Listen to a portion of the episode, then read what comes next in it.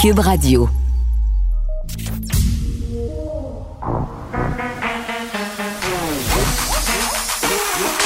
Elle a une opinion sur tous les sujets. Pour elle, toutes les questions peuvent être posées. Geneviève Peterson. Cube, Radio. Bonjour tout le monde, bienvenue à l'émission. Déjà la fin de cette première semaine de ma rentrée radio, ça a passé très très vite. Évidemment, le temps passe vite en meilleure compagnie, la vôtre et celle de nos collaborateurs, bien entendu. Ils seront là aujourd'hui, encore une fois, François Lambert, Danny Saint-Pierre, Varda Étienne. Je veux qu'on se parle euh, de Cardi B et d'hypersexualisation des jeunes filles. Euh, depuis quelques jours, on en parle dans les médias, euh, notamment parce que Joe Biden, qui a d'ailleurs été couronné au grand chef, c'est lui qui va se présenter à la course contre Donald Trump, a invité les jeunes, en fait, Cardi B a incité les jeunes à aller voter et ça a choqué bien des gens parce que soyons honnêtes, Cardi B, c'est quand même euh, une star du hip-hop haute en couleur. C'est une ancienne danseuse nue. Elle n'a pas l'habitude de porter beaucoup de vêtements. Hein? Quand on regarde ses costumes de scène, là, je suis même pas sûre que je serais game de les porter dans ma chambre à coucher. Vous comprenez? C'est, graphique, OK? Euh, donc, il y a des personnes, et je le comprends, le questionnement, là, qui se demandent est-ce que c'est bien? Qu'on euh, donne à cette fille, à cette femme, un pouvoir aussi grand? Est-ce que c'est correct qu'elle revête cette importance dans la culture populaire? Je posais la question ce matin dans le journal de Montréal, mais surtout la question de la vulgarité pourquoi, dès qu'une femme affiche une sexualité outrancière, parce que c'est sûr, Cardi B, le pas ordinaire, c'est un personnage. Donc, je pense qu'outrancier, c'est un bon mot pour la décrire. Elle est incendiaire, elle est provocatrice. Il y avait Madonna qui faisait ça dans son temps. Maintenant, on, va, on pousse un petit peu le bouchon plus loin. Évidemment, la plupart des pop stars sont très, très, très sexy, dansent de façon suggestive, mais Cardi B, quand même, a un passé louche, euh, traîné avec des gangs de rue, a fait la promotion d'une certaine criminalité. Donc, est-ce que c'est correct euh, qu'elle soit associée comme ça au Parti démocrate? Bon, on peut se poser la question, mais quand même, est-ce qu'elle est vulgaire? Moi, c'est là un peu où je débarque un peu. Euh, quand on essaie de catégoriser les femmes sur leur comportement sur scène, euh, les catégoriser en deux parties, là, les bonnes femmes et les mauvaises femmes, les vierges et des putains. Et ça dit grandement quelque chose à propos de notre rapport au corps féminin, encore une fois on sépare vraiment les femmes qu'on veut présenter à sa mère et les autres qu'on cache dans le garde-robe, mais ah, devant lesquelles souvent on aime bien se tripoter. C'est ce que je dirais. Euh, puis bon, là, je dis ça et vous vous dites, mais là, Geneviève, t'as des filles. Tu voudrais-tu que tes filles se dandinent comme Cardi B sur une scène habillée avec un, hein, un des bobettes pas de fond? Mais c'est sûr que non. Je veux dire, c'est sûr que je caresse pas ce rêve secret que mes filles deviennent des icônes sexuelles, mais quand même, si ça arrivait, ce serait pas la fin du monde. On va se parler d'hypersexualisation des jeunes filles aujourd'hui à l'émission parce que c'est ce qui semble faire peur avec le fait que Cardi B ait autant de jeunes filles qui la suivent. Est-ce que l'hypersexualisation, c'est un vrai problème? Est-ce que c'est seulement l'arbre qui cache la forêt? En tout cas, la question de l'habillement, ce ne sera certainement pas un enjeu pour les élèves qui devront rester à la maison lors de la prochaine rentrée scolaire. Il y a des écoles virtuelles qui seront mises en place pour les jeunes qui ne pourront pas fréquenter les établissements scolaires pour des raisons médicales. Et j'en parle tout de suite avec Nicolas Prévost, président de la Fédération québécoise des directions d'établissements d'enseignement. Monsieur Prévost, bonjour. Bonjour, Madame Peterson. Bon, euh, évidemment, là, la rentrée, euh, on se pose beaucoup de questions. Il y a des élèves qui vont être appelés à rester à la maison pour différentes raisons, mais qui, en particulier, va pouvoir se revendiquer de ce droit? Parce que l'école, la fréquentation scolaire est obligatoire là, à partir de cet automne. On enjoint les gens à envoyer leurs enfants. Oui, oui. Ben, écoute, sur la, finalité de, de, votre question, je vous dirais oui, on enjoint les, les, les gens à envoyer leurs enfants euh, dans les établissements scolaires. Je sais qu'il y a beaucoup d'inquiétudes présentement là, dans le réseau. Euh, il y a beaucoup, euh, bon, lié à la COVID, dans le réseau et chez les parents particulièrement, là, lié à la COVID, lié à certaines problématiques que les écoles peuvent rencontrer. Mais sachez que tout le monde travaille très fort présentement pour faire une entrée réussie et pour que les enfants soient en grande sécurité. Donc oui, je, je, crois que la place est, est, à l'école. Il y a tellement de problématiques reliées à la, non-fréquentation. Donc, oui, il faut être à l'école. Maintenant, qui des élèves pourra se, prévaloir de la formation à distance ou de l'école virtuelle? Parce que là, il y a plusieurs termes là, qui mm-hmm. tombent un peu sur le pour, pour essayer de démêler les, les gens. Bon, les élèves qui auront des par leur médecin, vraiment un billet médical qui qui, qui, euh, qui, dit, qui atteste qu'ils ont des conditions médicales sur lesquelles ils ne peuvent, pas se présenter en, présentiel à l'école. Là, on parle de plus de, de, classe virtuelle. Puis je vais expliquer un peu ce que ce qu'est la classe virtuelle.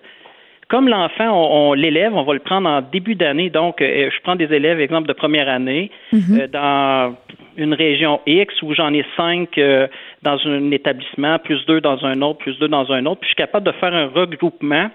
Là, je pourrais créer une certaine classe virtuelle avec, exemple, 20 élèves parce que l'enseignant qui fera cette formation-là à distance va partir avec 20 enfants, même s'ils ne sont pas de la même école ou de la même classe, en début d'année, et il va les avoir sur une période qui est je vous dirais, euh, prolonger, sinon toute l'année au complet. Ah, mais là, vous venez de euh, de répondre à une question importante parce qu'un des enjeux, là, je pense que les gens étaient bien mêlés. On se disait, ben, écoutons, comment les enseignants vont faire pour enseigner aux élèves en classe et aux élèves à la maison? Mais ce que je comprends, M. Prévost, c'est que ce seront des classes complètement distinctes. Bien, ça pourrait être des classes complètement distinctes pour nos élèves qui, qui, seront euh, dans une absence prolongée. Ouais. Euh, donc, ils ont des billets médicaux, ils ne seront pas là de l'année, donc on pourrait, eux, faire même des regroupements ou des regroupements de centres de services. Je sais que présentement, plusieurs centres de services ont ces discussions-là pour euh, offrir un service plus centralisé.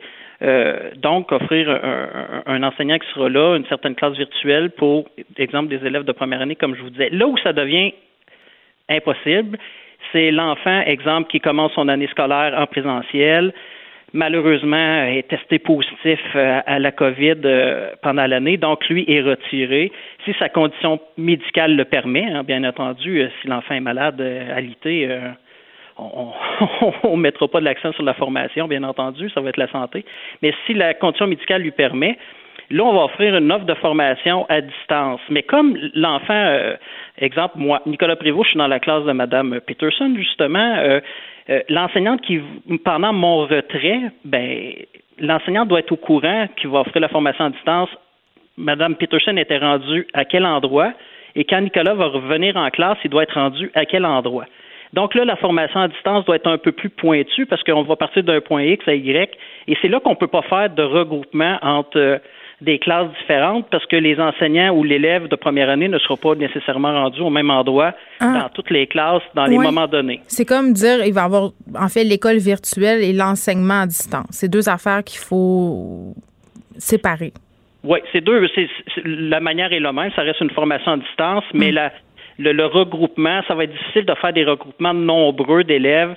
Euh, de formation à distance d'élèves qui sortent de moments euh, de, courts moments, là, qui sortent sur hmm. une période de 14 jours, exemple. Mais là, M. Prévost, dites-moi, euh, pour les élèves qui vont se revendiquer là, dès le départ, c'est-à-dire qui ne fréquenteront pas les établissements scolaires pour des raisons médicales ou encore parce qu'ils ont un proche qui a une condition médicale euh, qui fait que ça serait dangereux pour eux de, les exposer, on estime à combien justement la proportion de ces élèves-là là, qui ne se présenteront pas en classe dans une semaine? Euh, présentement, euh, on n'a pas encore les, les, chiffres exacts. J'aimerais beaucoup répondre à votre question. Euh, euh de ce que j'entends du réseau, de ce que j'entends du réseau, cependant, c'est que il n'y a pas tant de demandes que ça présentement, où il n'y a pas beaucoup d'exemptions médicales là, dans le réseau là, à travers le Québec. on s'attendait quand même à, à, plus de demandes. Puis là, je vous dirais que c'est pas si élevé que ça à l'heure où on se parle. Mais euh, bon, les élèves euh, sont pas encore entrés hein, dans, dans les établissements scolaires. Souvent, euh, bon, les parents font peut-être les demandes un peu à, la dernière minute. Donc, on s'attend hmm. la semaine prochaine, avant l'entrée officielle, à, recevoir plus de demandes. Mais présentement, de ce que j'entends, c'est qu'il n'y a pas tant de demandes que ça, mais je peux malheureusement pas vous le chiffrer. Bon, euh, certains parents sont à la dernière minute, certaines directions d'école aussi, pour plein de raisons, euh, souvent légitimes. On a eu des informations euh, à la dernière minute dans bien des cas. par rapport à cette école virtuelle-là, est-ce qu'on est prêt? Est-ce qu'elle est au point, cette école-là? Je vous dirais il y a deux il y a deux aspects importants dans, au niveau de la formation à distance sur l'aspect plus technique sur le Le matériel disponible, ça, je vous dirais que présentement, le réseau scolaire est prêt. Euh, on a le ministère, dans le fond, a débloqué euh, deux années budgétaires euh, en une. Dans le fond, on avait un budget de 50 millions pour cette année, mais ils ont aussi débloqué le 50 millions qu'on aurait eu pour l'année scolaire euh, subséquente. Pour celle de l'année prochaine, ils l'ont débloqué en un an. Donc, on a eu accès à deux années budgétaires en une, dans le fond, pour faire l'achat de matériel informatique. Hmm. Donc, au niveau du matériel, là, présentement, l'ensemble des centres de services sont bien équipés. Il reste deux enjeux majeurs. Euh, la formation des enseignants pour euh, s'assurer, même s'il y a eu beaucoup d'enseignants et de directions d'école qui se sont inscrits à la formation là, de. Mais pas tant. Euh, j'en parlais hier sur 118 000 enseignants. Je pense que c'est seulement 12 000 ou 18 000 qui l'ont suivi à ce stade-ci. Ah, nous, on a un chiffre un peu plus élevé que ça quand même. Mais donnez-moi le, ça va m'encourager. tu nous, on est plus dans le près du 30 000. Là, Mais sur 118 000 quand même, c'est pas la moitié. Non, c'est pas la moitié, mais il faut savoir que dans le 118 000 euh, enseignants, on, a déjà quand même euh, des enseignants qui étaient déjà très euh, très habiles avec les enjeux informatiques, qui donnent aussi du support à, des collègues. bon, le niveau de, de, de de, de, de, connaissances au niveau informatique est différent d'un enseignant à l'autre. Donc, il y en a qui sont déjà, qui étaient déjà dans notre 118 000. Il y a déjà des enseignants qui sont très, très euh, à l'aise. Mais il reste quand même un enjeu, puis vous avez raison, là. Euh, il reste un enjeu de formation, puis on souhaite que l'ensemble des, acteurs du réseau, puis là, on ne parle pas juste des enseignants, là, les directions d'établissement aussi, on a notre rôle à jouer à ça. Il faut, faut nous aussi avoir certaines connaissances à ce niveau-là. Hmm. Et l'autre enjeu majeur, c'est qu'il y a encore euh, malheureusement des enfants, puis qui n'ont pas accès à Internet. Donc, on aurait l'équipement, on pourrait avoir des, des, enseignants qui sont prêts et disposés à donner la formation à distance, mais c'est pas tout le monde qui a accès à, Internet. Et même avec la location, le prêt de clé LTE, ça fonctionne pas dans tous les endroits, malheureusement. Tant que ça, j'aurais tendance à penser que c'était tellement une minorité d'enfants. Il y en a quand même un nombre considérable. Ben, je vous dirais que c'est surprenant. Hmm. Euh, des fois, on, peut penser qu'en région plus éloignée, c'est une problématique plus grande. Ben oui. Mais j'avais encore des discussions avec des collègues de la région de Victoriaville, Drummondville, euh, euh, des affluents qui, qui ont, oh, eux font face à bon, c'est pas un pourcentage élevé, mais il y a quand même un pourcentage d'élèves qui n'ont pas accès à Internet. Euh, donc, euh, bon, ça, c'est une problématique. Qu'est-ce qu'on va faire avec ces élèves-là qui ont droit au même service que tout le monde? C'est important. Mais oui, puis on parle depuis le début de la pandémie, M. Prévost, puis on en a d'ailleurs parlé ensemble, des disparités. à un moment donné, on veut que tout le monde ait droit à un enseignement, euh, bien entendu, mais un enseignement de qualité aussi, c'est important. Oui, sur ça, bon, il y a maintenant un seuil de service. Là, vous avez vu dans l'annonce ministérielle, là, puis on, on souhaite vraiment qu'il soit appliqué là, euh, un seuil de service d'enseignement donné aux enfants qui auront une formation à distance. On sait qu'il sera différent en nombre d'heures, euh, dépendamment du niveau dans lequel les élèves se trouvent. Mais si on parle de formation euh, générale des adultes, formation professionnelle, secondaire et le troisième cycle du primaire, on parle d'un plancher de service de 15 heures semaine. de formation à distance avec l'enseignante directement. pour vous, c'est une courroie de sécurité suffisante, ce seuil-là? Suffisante, peut-être pas encore, mais du moins euh, un grand pas dans la bonne direction, à savoir que au moins on a un seuil minimal maintenant de, de, de services qui sera donné à l'ensemble de nos élèves. L'autre chose qui va être important pour aider nos parents, aider nos élèves, mais aussi nos parents, c'est d'avoir une uniformité dans les plateformes qui seront offertes aux élèves qui sont en formation à distance. Exemple, une école pour euh, si on devait fermer malheureusement un établissement scolaire parce qu'il y a plusieurs cas, euh, et qu'on se retrouve avec euh, bon euh, des parents qui ont des enfants de, en deuxième année, exemple quatrième et sixième année, et que l'enfant de deuxième année a une plateforme par Teams, l'enfant de quatrième année une plateforme par Zoom, l'enfant de sixième année une plateforme par Google Class. Oui, là, ça devient un peu alambiqué. Pour le parent, pour le parent bon, c'est l'apprentissage de trois plateformes, c'est et, et, dans le temps, ça va être déterminé quand. Il faut aussi penser à uniformiser là, dans au moins chaque établissement qu'on ait droit à la même plateforme pour pas hmm. Euh, se retrouver là, avec différentes. Déjà, le suivi au niveau pédagogique n'est pas toujours simple, mais se retrouver aussi au niveau euh, pratique, est-ce que ça ne soit pas les mêmes plateformes? Certes. Monsieur Prévost, on va vous souhaiter bonne chance pour cette rentrée qui est à nos portes. Nicolas Prévost, président de la Fédération québécoise des directions d'établissements d'enseignement. Merci. Merci beaucoup. Bonne fin de journée. Geneviève Peterson. Elle réécrit le scénario de l'actualité tous les jours. Vous écoutez Geneviève Peterson. Cube Radio. 13h15, on accueille la juge à la retraite, Nicole Gibault. Bonjour, Nicole. Bonjour Geneviève. Euh, commençons tout de suite avec euh, ces jeunes qui se sont filmés en train de rouler à 200 km. Moi, quand j'ai vu ça, je me suis dit, c'est pas vrai, c'est impossible, et qui ont causé des accidents, des accidents graves. Ça s'est passé début août dans les Laurentides. Euh, ils ont filmé ça. Là, on se demande euh, de quel œil la justice va regarder cet événement-là? Parce que c'est un manque de jugement incroyable. Moi, je peux pas croire qu'avec toutes les vidéos de la SAC qu'on fait, les campagnes de sensibilisation, il y a encore des jeunes qui font l'apologie de la vitesse et se filment en faisant leurs exploits, entre guillemets. Non, moi non plus. Je, je, je, veux dire, il faut vraiment avoir, euh, faut vraiment être, là, on le dit, là, écervelé, pas à peu près. Là. Alors, euh, clairement, euh, on n'a aucun respect pour sa propre vie, la vie des autres, pas grave. On a du fun. en tout cas, comment la justice va évidemment, on a donné, on en donne beaucoup à la justice présentement pour faire un très beau dossier.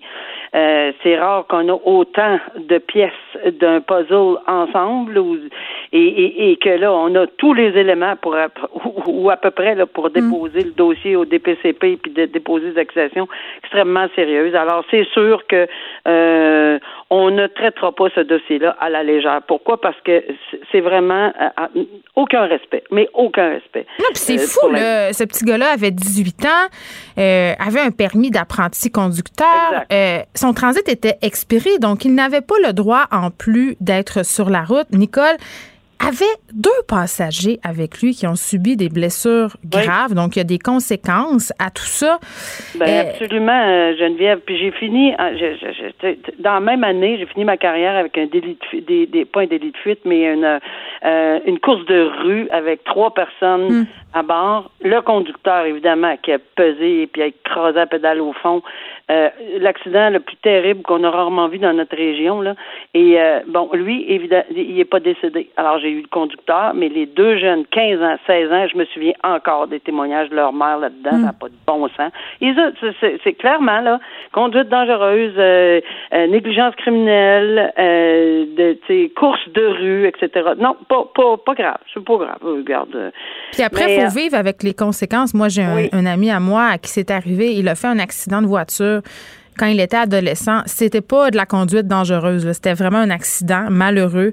Il n'avait pas commis d'imprudence, mais toujours est-il euh, qu'il y a un passager euh, qui est mort et un autre qui a gardé des séquelles à vie. Et ah, ça l'a marqué à jamais, même si c'était pas de sa faute. Je comprends pas. Mais c'est ça, c'est vraiment écervelé. Alors, on va peut-être apprendre que d'autres, il y a des substances, on ne sait pas qu'est-ce qu'il y a là-dedans, puis peu importe, ça, ça, excuse rien. Là. Il n'y a aucun, rien, rien qui va excuser ces gestes-là. Mais le fait que ce soit filmé, ça empire leur cause, là. Ben, c'est bien évident. C'est ce que je disais, c'est que ça donne énormément de munitions hmm. à la, aux policiers, à la couronne, puis évidemment aux, euh, aux, juges qui vont entendre le dossier si ça se rend jusque-là hmm. ou avant d'un plaidoyer de culpabilité ou je sais pas. En tout cas, regardez, là, c'est puis ont 18 ans, hein, on est en cours adulte, là. on parlera pas d'un enfant, de, du tribunal des, adolescents. Là. C'est 18, c'est adulte. Alors, euh, il va être obligé d'assumer. Ça commence très bien une vie adulte. Écoute, Vraiment, bravo. Je pense que quand on a fait preuve d'un aussi grand manque de jugement, on doit avoir une leçon. Puis je pense que la sentence devrait être exemplaire aussi parce que les jeunes qui font de la vitesse et qui causent des accidents souvent mortels, ça arrive trop souvent, ça, arrive encore. Euh, bon, il y avait une vidéo d'impliqué dans cet événement-là. Le prochain cas dont on va parler aussi, euh, je ne sais pas si vous vous rappelez de cet agent de sécurité de Walmart qui a été happé par un client. Ça se passait en avril dernier euh, à Sherbrooke. Eh bien, malheureusement, cet agent de sécurité-là est décédé, mais euh, ça s'est passé en deux temps dans les médias, cette affaire-là. Hein? Nicole, je ne sais pas si tu t'en souviens, là, mais... Absolument.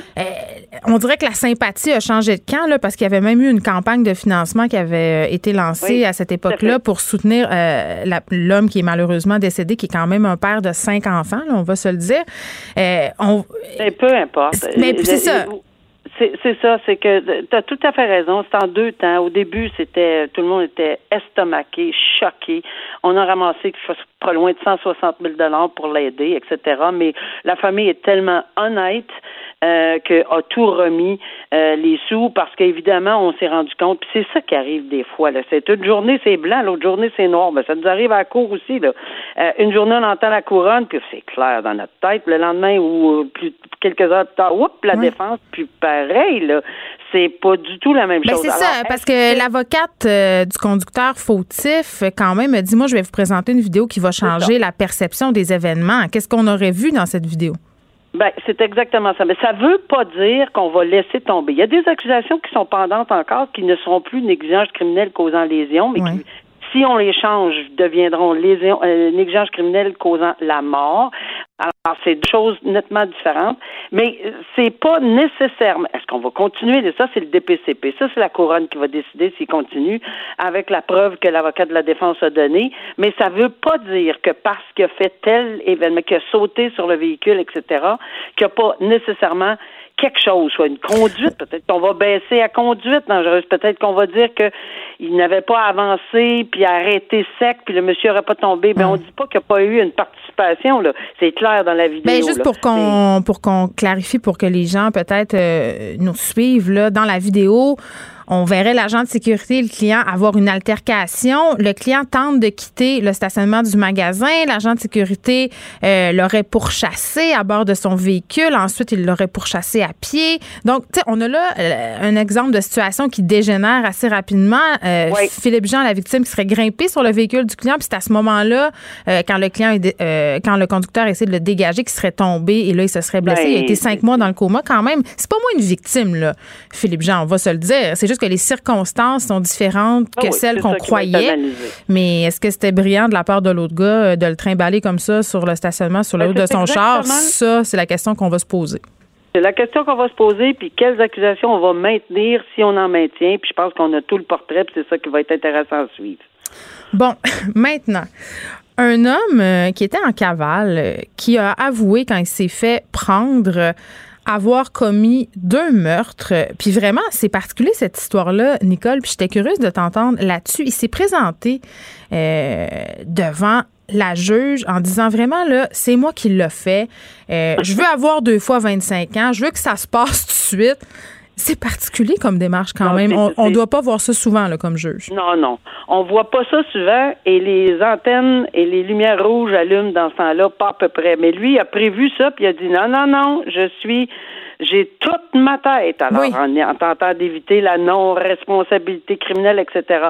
Mais de toute évidence, j'ai compris, puis je me mettais à la place de la juge, et, probablement 25 fois qu'elle lui a demandé plein de questions pour s'assurer de, du pourquoi, du comment, mm. puis on met des gants blancs, puis des sur-gants blancs, parce qu'en bout de ligne, accepter un plaidoyer de culpabilité, premièrement, elle ne peut pas, parce que c'est la cour du... Il faut juste comprendre quelque chose. Mm. Un meurtre au premier degré, ça va être réglé en cour supérieure.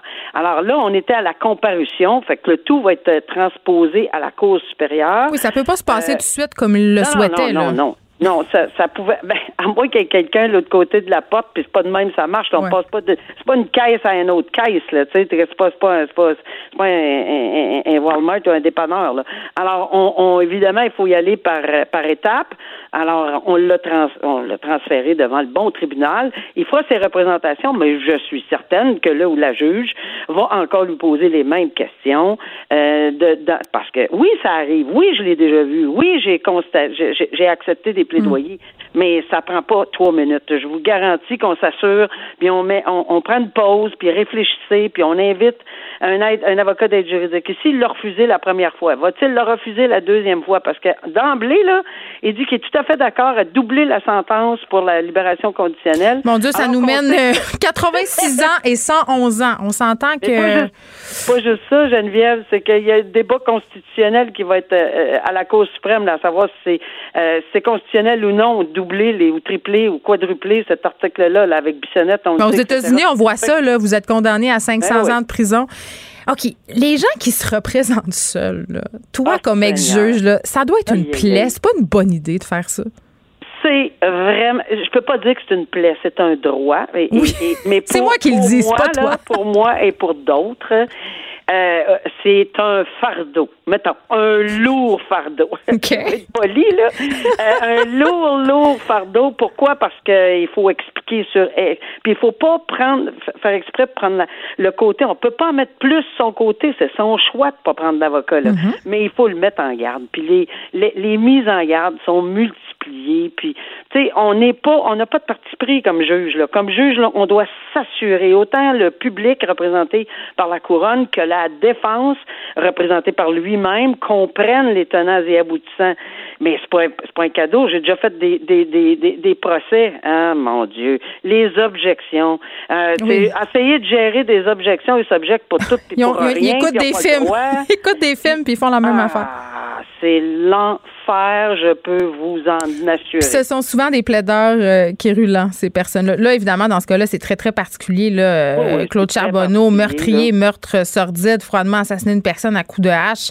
Euh, bon, on va continuer On à va suivre ça. Demander un petit examen, même Hein? ne veut pas Ça l'avoir. se pourrait. là, Je sais pas. Ça se peut, ça se peut. On parle depuis le début de la semaine, Nicole, des peines qui sont souvent jugées trop clémentes euh, par la population. Puis j'étais particulièrement heureuse qu'on ait un exemple euh, du système de justice qui met un peu ses culottes. Je m'explique. Euh, deux hommes dans la région de Gatineau qui ont fait des qui ont commis des crimes absolument dégueulasses et droguaient, violaient des jeunes femmes euh, rencontrées sur Internet là, via des applications de rencontres Tinder. Donc, comment ils procédaient? Exact. Un homme, euh, je sais pas moi, sélectionnait une fille, prenait rendez-vous avec elle, elle se pointait, puis à ce moment-là, il lui servait un verre d'alcool avec la drogue. Ensuite, abusait d'elle avec euh, cet autre homme-là, des amis Exact. aussi parfois. Et ce qui est particulier dans ce cas-là, c'est que l'avocat de la défense et la couronne s'étaient entendus pour proposer une peine commune hein, de X temps. Et le juge a dit non, non, c'est pas assez. Ouais. J'adore. Mais, mais, mais je, je, je voudrais pas euh, abaisser euh, euh, les lumières, là, mais oui, je l'ai vu. Et ici, il y avait six victimes, cinq événements. Et oui, le juge a bien fait de questionner. Le problème qu'on a, et on en a parlé cette semaine, c'est incroyable, on dirait que ça suit les jours. C'est c'est- c'est quand- alors, des représentations communes, une suggestion commune fait partie de, des principes en matière de sentence et la Cour d'appel, la Cour suprême est très claire là-dessus. On ne renverse pas une ou on applique une recommandation commune à moins que ça soit clairement déraisonnable.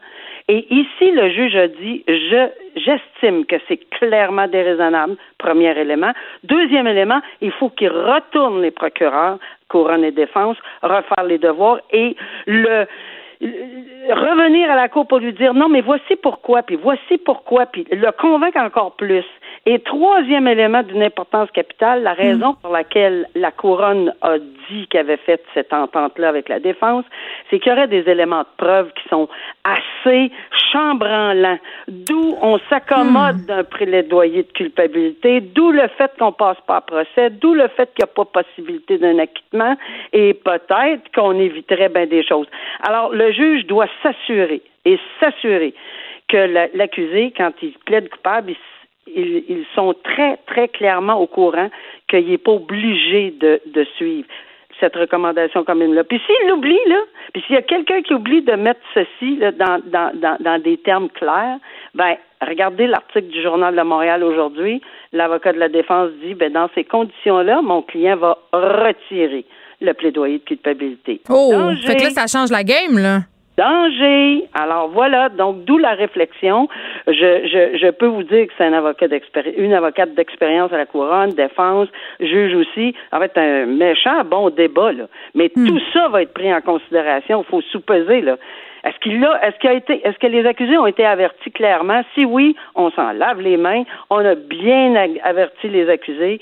Puis il y avait, il y avait, il y avait le droit. Il y a le droit de renverser une, une recommandation commune, mais il faut qu'il justifie que c'est clairement déraisonnable. Ça m'est arrivé, je me suis fait prendre, j'avais pas avisé, je me suis ravisé par la suite, puis jamais ça m'est arrivé en 22 ans de carrière après. je vous garantis. Le juge a pris l'affaire en délibéré. Il va rendre sa décision le mois prochain. On aura l'occasion d'en euh, d'en reparler ensemble. Nicole Gibault, ex-juge, merci Merci beaucoup, Geneviève. À, à lundi, à lundi. Oui, oui, c'est ça. Au revoir. Geneviève Peterson. Elle réécrit le scénario de l'actualité tous les jours. Vous écoutez Geneviève Peterson. Cube Radio.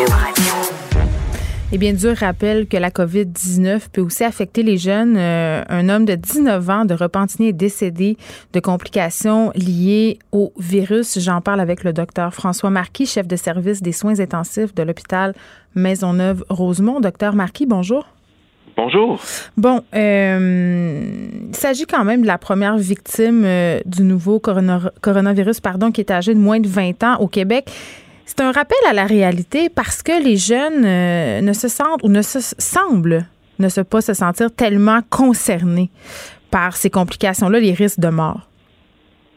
Oui, mais c'est absolument vrai. Je pense que c'est une belle façon de le décrire. En fait, tous les chiffres montrent que maintenant qu'on a protégé euh, nos personnes plus vulnérables, mm. notre virus COVID-19 d'opportunité roule maintenant à chercher des nouveaux amis, puis trouve preneurs parmi ces jeunes-là qui ont été, je pense, faussement euh, euh, mis en confiance par un taux de mortalité très bas à un moment où la majorité des gens infectés étaient beaucoup plus vieux qu'eux, alors que maintenant, ils représentent la majorité des gens malades et que là, juste par le jeu des statistiques, on va voir des gens de plus en plus jeunes non seulement l'attraper, mais en développer les complications et éventuellement, potentiellement, en mourir. Il faut comprendre que 20 ans, c'est un chiffre qui a été mis de façon arbitraire, hmm. mais qui rappelle quand même qu'il n'y a personne d'invulnérable à cette infection-là. Mais on est quand même dans cette idée euh, que si on attrape la COVID-19 à cet âge-là, on aura euh, quelques petits symptômes grippaux, puis que ça va être ça. Mais c'est la vérité, c'est que les symptômes peuvent être absolument catastrophiques et qu'on peut développer des complications. Là. Exactement. Et, je pense que ça, c'est un point qui est important. Les gens ont été euh, endormis par l'idée que la mort était rare et personne ne s'est rendu compte que la morbidité, donc les conséquences, peuvent être importantes. Dans ce groupe d'âge-là, en dehors de l'inconfort d'être malade comme un chien, il y a le fait qu'on peut perdre euh, de, l'emploi, on peut perdre la scolarité. Hein, mm. C'est sur les, les, les fils un peu de tout le monde. Là, c'est le retour à l'école, y compris pour les études supérieures. Euh, on peut perdre sa session, on pourrait perdre son année et on pourrait avoir des handicaps qui nous suivraient pour des semaines, voire des mois, voire des années. Ça, c'est important parce que, évidemment, ce qui frappe, c'est l'idée de la mort. Je pense que c'est ça qui fait peur à tout le monde. Mais il y a des gens qui vont rester avec des séquelles de la COVID très, très longtemps. On a des gens qui sont sortis dans les médias pour dire écoutez, moi, je suis guéri depuis deux mois, euh, je suis encore faible, je suis encore malade. Il y a des gens qui vont garder des séquelles psychologiques, cardiaques. Ça, c'est pas seulement la mort, là. Effectivement, et même simplement sur les qualités de vie, les mm. gens qui ont complètement perdu leur odorat, euh, moi j'en ai vu des gens comme qui riaient de ça, je dis non, ben ta vie devient misérable. Je rirais pas, moi. Je rirais non, pas. mais c'est ça, mais c'est parce qu'ils disent Ah, c'est pas un gros handicap, ben, je sais pas. plus rien. Non, non, non, non, non, c'est une catastrophe. Et s'il fallait que ça, déjà que ça serait une catastrophe pour n'importe qui, hmm. imaginez quelqu'un qui est en études pour être sommelier ou chef cuisinier, qui perd son odorat, c'est tout son projet de vie qui n'a plus de sens, là. Hmm. Puis je veux juste euh, qu'on se donne une statistique quand même. Il y a des Québécois, ceux qui sont âgés de moins de 20 ans, c'est quand même 8,6 des cas de contamination. Vous allez me dire, c'est pas tellement élevé, mais c'est quand même 8,6% Et on pourrait se dire qu'avec la rentrée et le fait que certains jeunes qui continuent à se réunir, faire des parties, ça va augmenter effectivement, ça c'est absolument vrai. Tout le monde s'attend à ça dans le système de santé. Ce qu'on ne sait pas, hmm. c'est à quel point ça va être vrai. Et le problème, c'est que ça, ça va faire boule de neige parce que souvent, ces gens-là travaillent en contact avec d'autres groupes à risque pour lequel là, tout le monde pleure là, parce que les restaurants étaient fermés, qu'il y avait plus, euh, il y avait plus là, de, de spectacles, etc. Mais c'est, c'est souvent ce groupe d'âge-là qui est en contact avec les consommateurs de ces, des, des services qui ont été bloqués euh, pendant le confinement. Et là, on voit facilement comment le virus peut contourner nos barrières pour passer par les jeunes, pour retrouver les personnes vulnérables qui ont repris confiance dans les restaurants, qui ont repris confiance dans les marchés d'alimentation. Et on peut faire un recul terrible si ce groupe-là, que sont les jeunes de façon générale, ne prennent pas les choses au sérieux. Mais oui, l'été, on a commu euh, une espèce de semblant de pause, mais c'est tout ça est bien illusoire. Parlons maintenant, docteur Marquis, de vaccins, parce que moi, j'ai été renversée par ce sondage qui est sorti et qui révèle qu'un Québécois sur trois ne serait pas pressé de se faire immuniser contre la COVID-19 si un vaccin leur était offert. C'est quand même quelque chose, docteur Marquis. 35% disent vouloir attendre avant de se faire vacciner. 15 disent qu'ils refuseraient le vaccin. Et ce qui me jette encore plus à terre, c'est l'âge des répondants. C'est les gens qui disent qu'ils refuseraient le vaccin sont majoritairement âgés entre 35 et 54 ans. Donc, c'est pas une question d'âge et d'être boqué et rien comprendre. Là, il y a vraiment une espèce de mouvement de crainte de vaccin. Mais ça, il y, a plusieurs choses là-dedans qui sont inquiétantes. Ça me surprend pas que ce soit les plus jeunes euh, qui, qui, veulent pas des vaccins parce que malheureusement, il y a eu beaucoup de désinformation. Mm-hmm. Il faut se rappeler que nos patients les plus âgés ont vu la variole, ont vu la polio et ont vu le, le succès extraordinaire des grandes campagnes de vaccination. Eux, là, ils sont pas durs à convaincre. Dans les plus jeunes, ça, c'est comme la science-fiction pour eux autres. C'est comme jamais arrivé. Ceux qui vont se faire vacciner, quant à moi, qui sont des, des, des, volontaires de la première heure ou qui veulent passer en deuxième vague, pour moi, c'est un faux problème parce qu'il n'y aura jamais 8 milliards de doses de disponibles de vaccins instantanément. Il va falloir y aller en vague. Tant que les gens disent qu'ils veulent se faire vacciner, par le moment où ceux qui ont un petit doute en disant juste je veux pas être le premier à me faire piquer, ben, quand ça va être rendu à son tour, il va y avoir des millions de personnes qui vont avoir eu le vaccin sans problème. Donc, ces gens-là vont embarquer dans le train de la vaccination. Ce qui m'inquiète énormément, c'est ce 15 %-là ben, d'irréductibles. et très vocaux sur les médias sociaux. Vraiment. C'est ça le problème, c'est que ces 15 %-là font tellement de bruit qu'on a l'impression que c'est la majorité. Et c'est très, très inquiétant parce que c'est beau la liberté de parole, là, mais à un moment donné, quand tu amènes de la désinformation qui est basée sur aucune forme euh, de science, que c'est juste qu'une personne décide qu'elle peut faire autant de dommages, hmm. euh, et il y a des gens qui vont potentiellement être très malades ou mourir de cette désinformation-là. Et et, ça, pour moi, je pense que c'est un problème de société important et qu'il va falloir se poser la question bien avant que le vaccin arrive, parce qu'il ne faudra pas commencer à essayer de comprendre comment convaincre ces gens-là euh, du bien fondé de la vaccination quand le vaccin va arriver. Je pense qu'on doit profiter du fait qu'on est en attente pour le vaccin pour essayer de faire valoir une voix forte et puissante de raison, hmm. d'explication et de science pour dire Voici pourquoi les vaccins sont utiles. Ben, vous savez, hier, euh, il y a Catherine Fournier qui a interpellé le premier ministre euh, au sujet justement des complotistes, les théories du complot mhm. qui en ce moment au Québec font boule de neige. Elle dit allez-vous faire quelque chose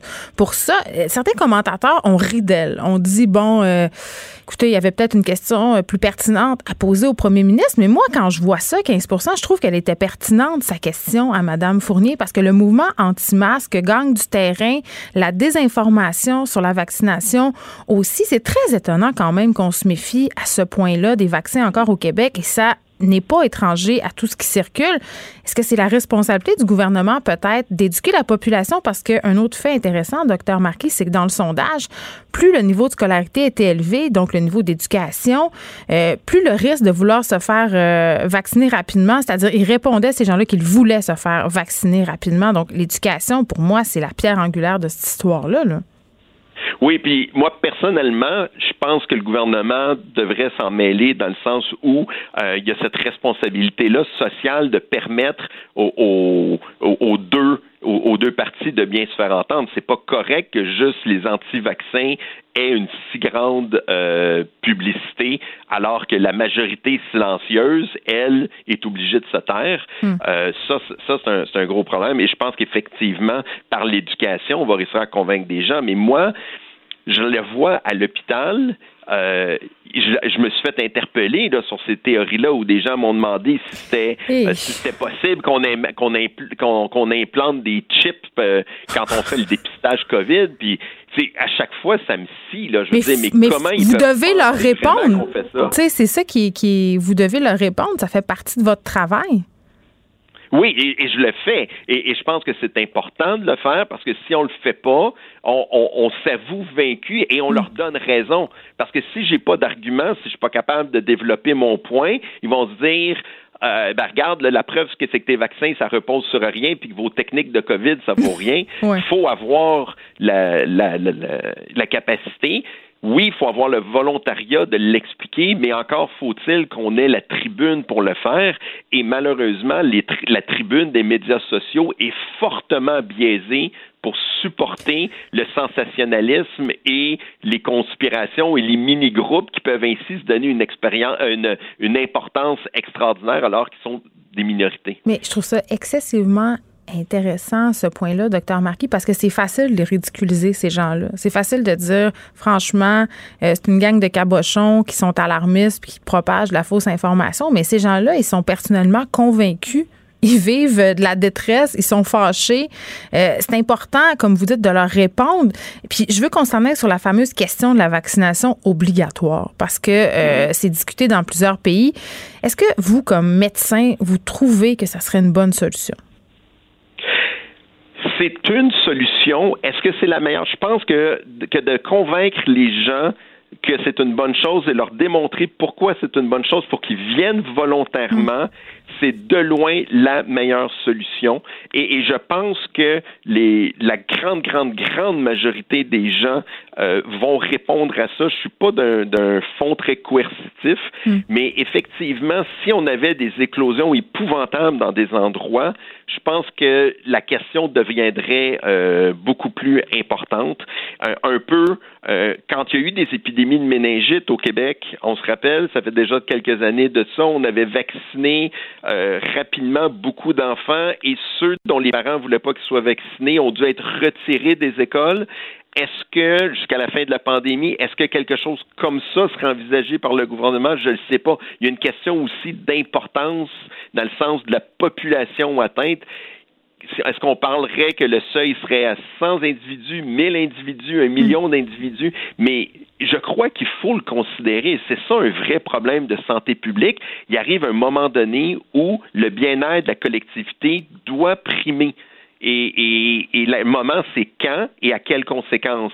Et qu'on choisisse oui ou qu'on choisisse non, il y aura des conséquences pour la société. Elles vont simplement être différentes. Et je pense que le citoyen responsable doit s'inscrire dans le débat. S'il ne fait pas partie du débat, ben c'est qu'il accepte que d'autres vont prendre des décisions à sa place. Docteur François Marquis, merci. Docteur Marquis, qui est chef de service des soins intensifs de l'hôpital Maisonneuve-Rosemont. Et quand même, euh, je veux nuancer un peu, là, euh, si on additionne les répondants du sondage dont je viens de discuter avec Docteur Marquis, c'est-à-dire euh, les répondants pressés de se faire vacciner et ceux qui sont moins pressés, c'est quand même 75% des Québécois qui sont prêts à se faire vacciner. Donc, est-ce que ça serait assez pour atteindre cette fameuse immunité collective dont le docteur Arruda nous a parlé plus tôt ce printemps? Quand même. Et j'allais vous parler d'une initiative un peu loufoque. En même temps, c'est tellement américain. Là. Aux États-Unis, euh, il y a un homme de l'association Brookings Institute qui a lancé une idée assez originale offrir 1000 dollars US à tous les citoyens américains qui accepteraient de se faire vacciner contre la COVID-19. Selon lui, ça serait la meilleure façon justement de l'atteindre, ce fameux seuil-là d'immunité collective. Mais comme je vous disais, c'est tellement américain. Ici, on a déjà la PCU. Là, je pense qu'ajouter un petit miel par-dessus, euh, ça serait un petit peu trop. Geneviève Peterson, la déesse de l'information.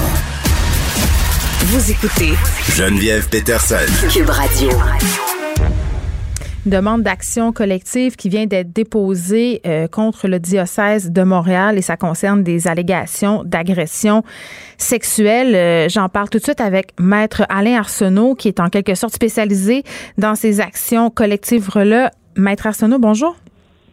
Oui, bonjour.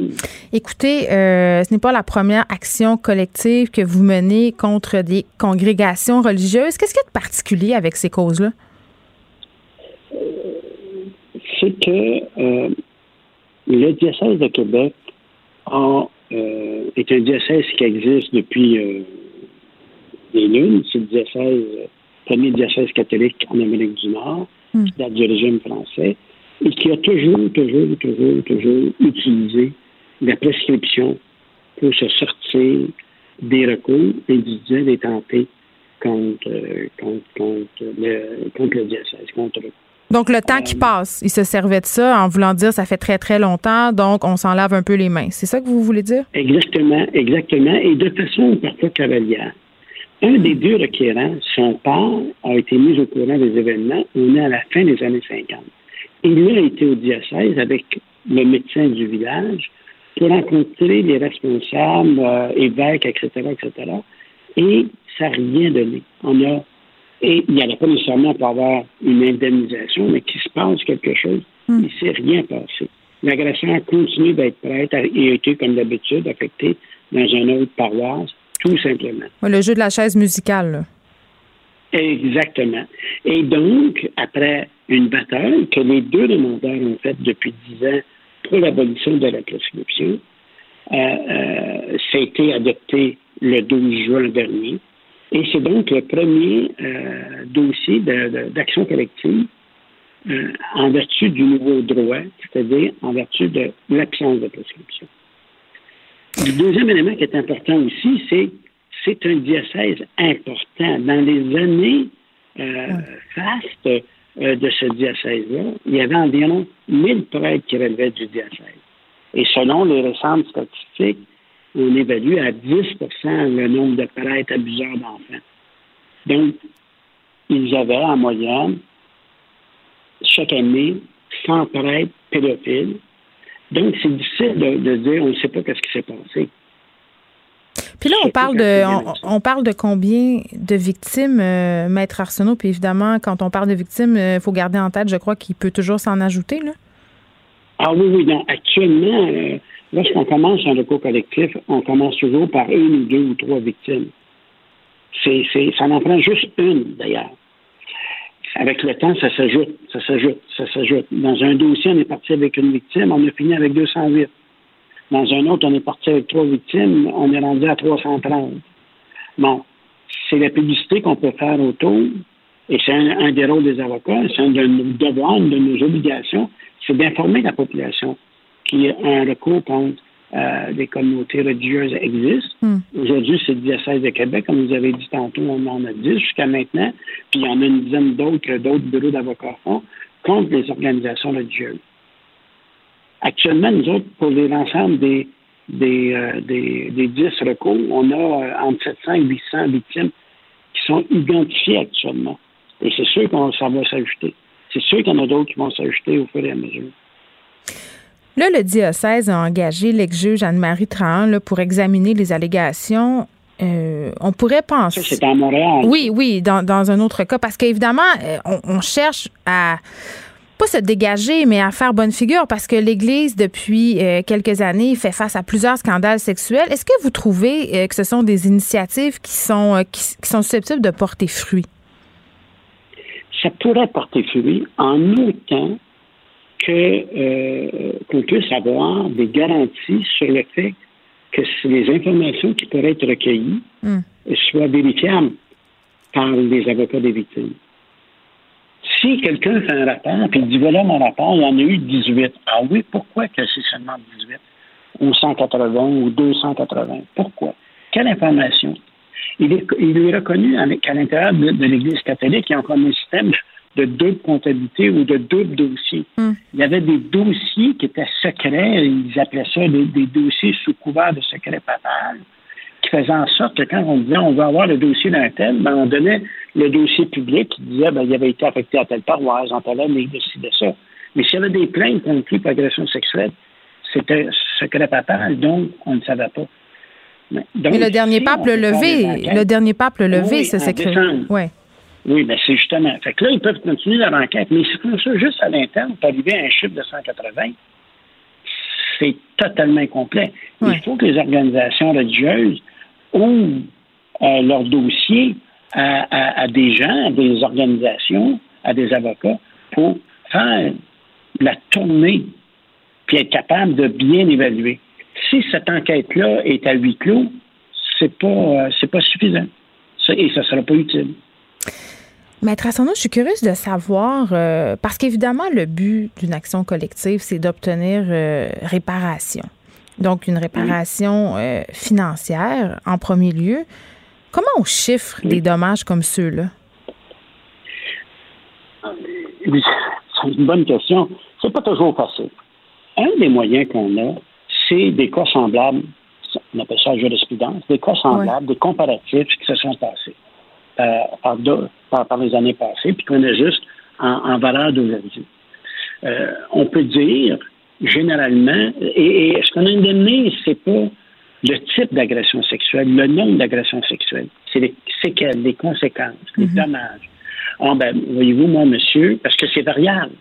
Mon monsieur, j'ai euh, eu un problème d'alcool, puis je viens de comprendre que pendant 30 ans, j'étais alcoolique, puis que l'origine de tout ça, quand j'ai rencontré euh, un psychologue ou une, psychologue, j'ai compris que je gelais mes émotions par l'alcool et les émotions négatives dues à ça.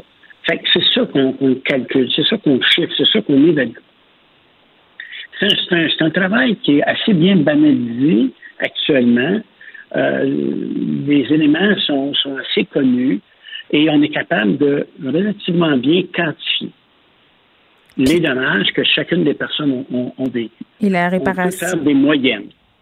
Ouais, mais oui, puis il n'y a pas de montant d'argent, évidemment, qui peut effacer le passé. je pense qu'on en convient tous et toutes. La réparation, elle, n'est pas seulement financière. Par contre, dans le cas d'un recours collectif, il y a quelque chose de la dignité aussi là-dedans, non? Il y a beaucoup ça. Il y a beaucoup, beaucoup ça. C'est quand que la victime s'assoit et voit qu'il y a un recours collectif qui dit j'étais aussi là. Le déclic, le réveil se fait et la victime, ce qu'elle recherche, c'est de retrouver sa dignité perdue. C'est cette démarche-là qui est souvent très, euh, particulière de dire pendant 30 ans, j'étais un alcoolique. Hmm. Pendant 30 ans, j'ai eu une, une vie misère. Maintenant, je peux changer. Je peux devenir ce que j'aurais dû être sans ça. Mais oui, parce qu'il y a des victimes, euh, puis là, dans, dans ce cas-ci, les deux initiateurs de cette demande-là euh, ont 63, 80 ans, parfois même euh, des personnes encore qui sont davantage avancées en âge. Ils toucheront peut-être jamais l'argent de leur vivant, là. Oui, mais, mais c'est, ça a une certaine importance. Oui. Il y a des gens qui reçoivent de l'argent, qui donnent ça à leurs enfants, à leurs petits-enfants. Hmm. Ils ne veulent pas en profiter personnellement, directement ou très peu. Euh, ce qu'ils cherchent, c'est d'avoir quelque chose. Moi, je, dans plusieurs dossiers, en fin de course, on donne des chèques. Pour, pour, des victimes, c'est ben, je vais donner ça à mes enfants, si je faisais pas ça pour de l'argent. Hmm. Et pour d'autres, de voir un chèque, c'est l'illustration de la reconnaissance. C'est symbolique. Souvent, il y a des. C'est symbolique. Souvent, il y a des lettres d'excuses. Les gens réagissent différemment les uns des autres.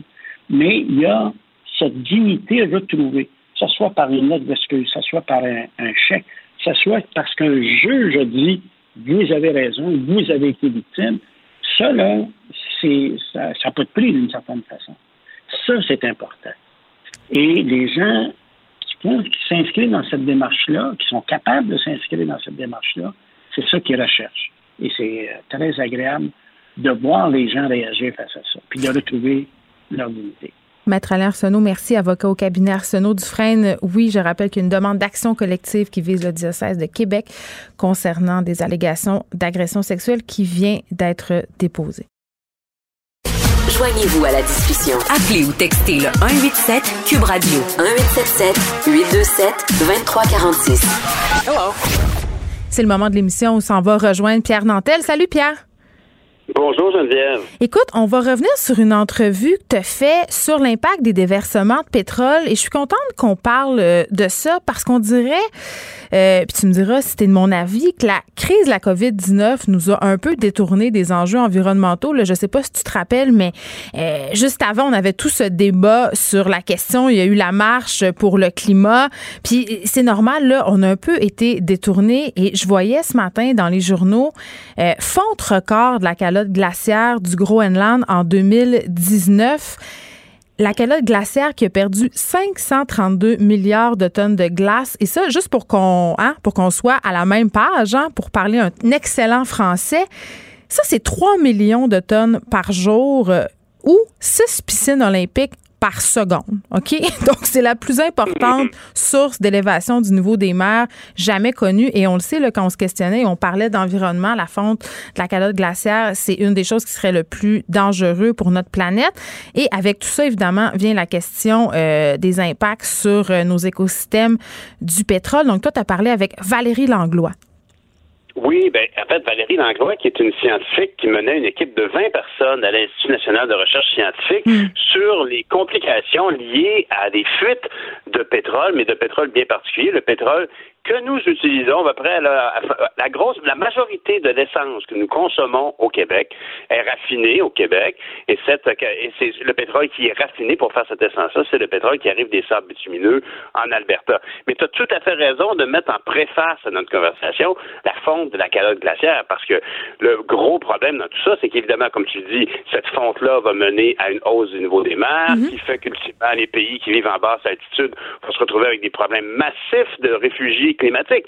Et ça, ben, c'est comme tu l'as bien aussi dit, la COVID a, mis de côté un paquet d'enjeux en tout genre, des importants et des niaiseux. Malheureusement, on, parle encore de niaiserie du côté d'Ottawa avec We Charity, alors qu'on devrait s'occuper de choses importantes. Mais tu as raison de dire que la, question climatique, euh, elle est en même temps, je te dirais qu'elle a reculé, mais en même temps, elle a aussi avancé parce que elle a reculé parce que dans le concret, au niveau environnemental, par exemple, ben, je peux te dire que des masques puis des gants de plastique, tout ça, on doit polluer comme on a Attends, attends.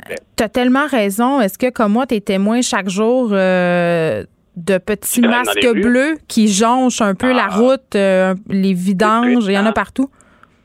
Mais c'est c'est qu'on peut espérer que les gens l'ont échappé, mais ils devraient le ramasser. Mais s'ils l'ont mis dehors, euh, comme ça, c'est encore bien pire. Mais qui va vouloir toucher à ça? Mm. C'est, c'est supposément on porte des masques pour garder nos microbes, puis là, on les met à terre. Mais ceci dit, le climat, euh, l'environnement, euh, évidemment, paye cher que le fait que l'attention est complètement ailleurs. Et c'est ça, ces questions-là de détritus et d'utilisation de plastique un peu partout, de produits jetables, c'est effectivement problématique. Par contre, la crise, euh, la crise de la COVID a quand même été nommée à maintes reprises comme étant liée au réchauffement climatique.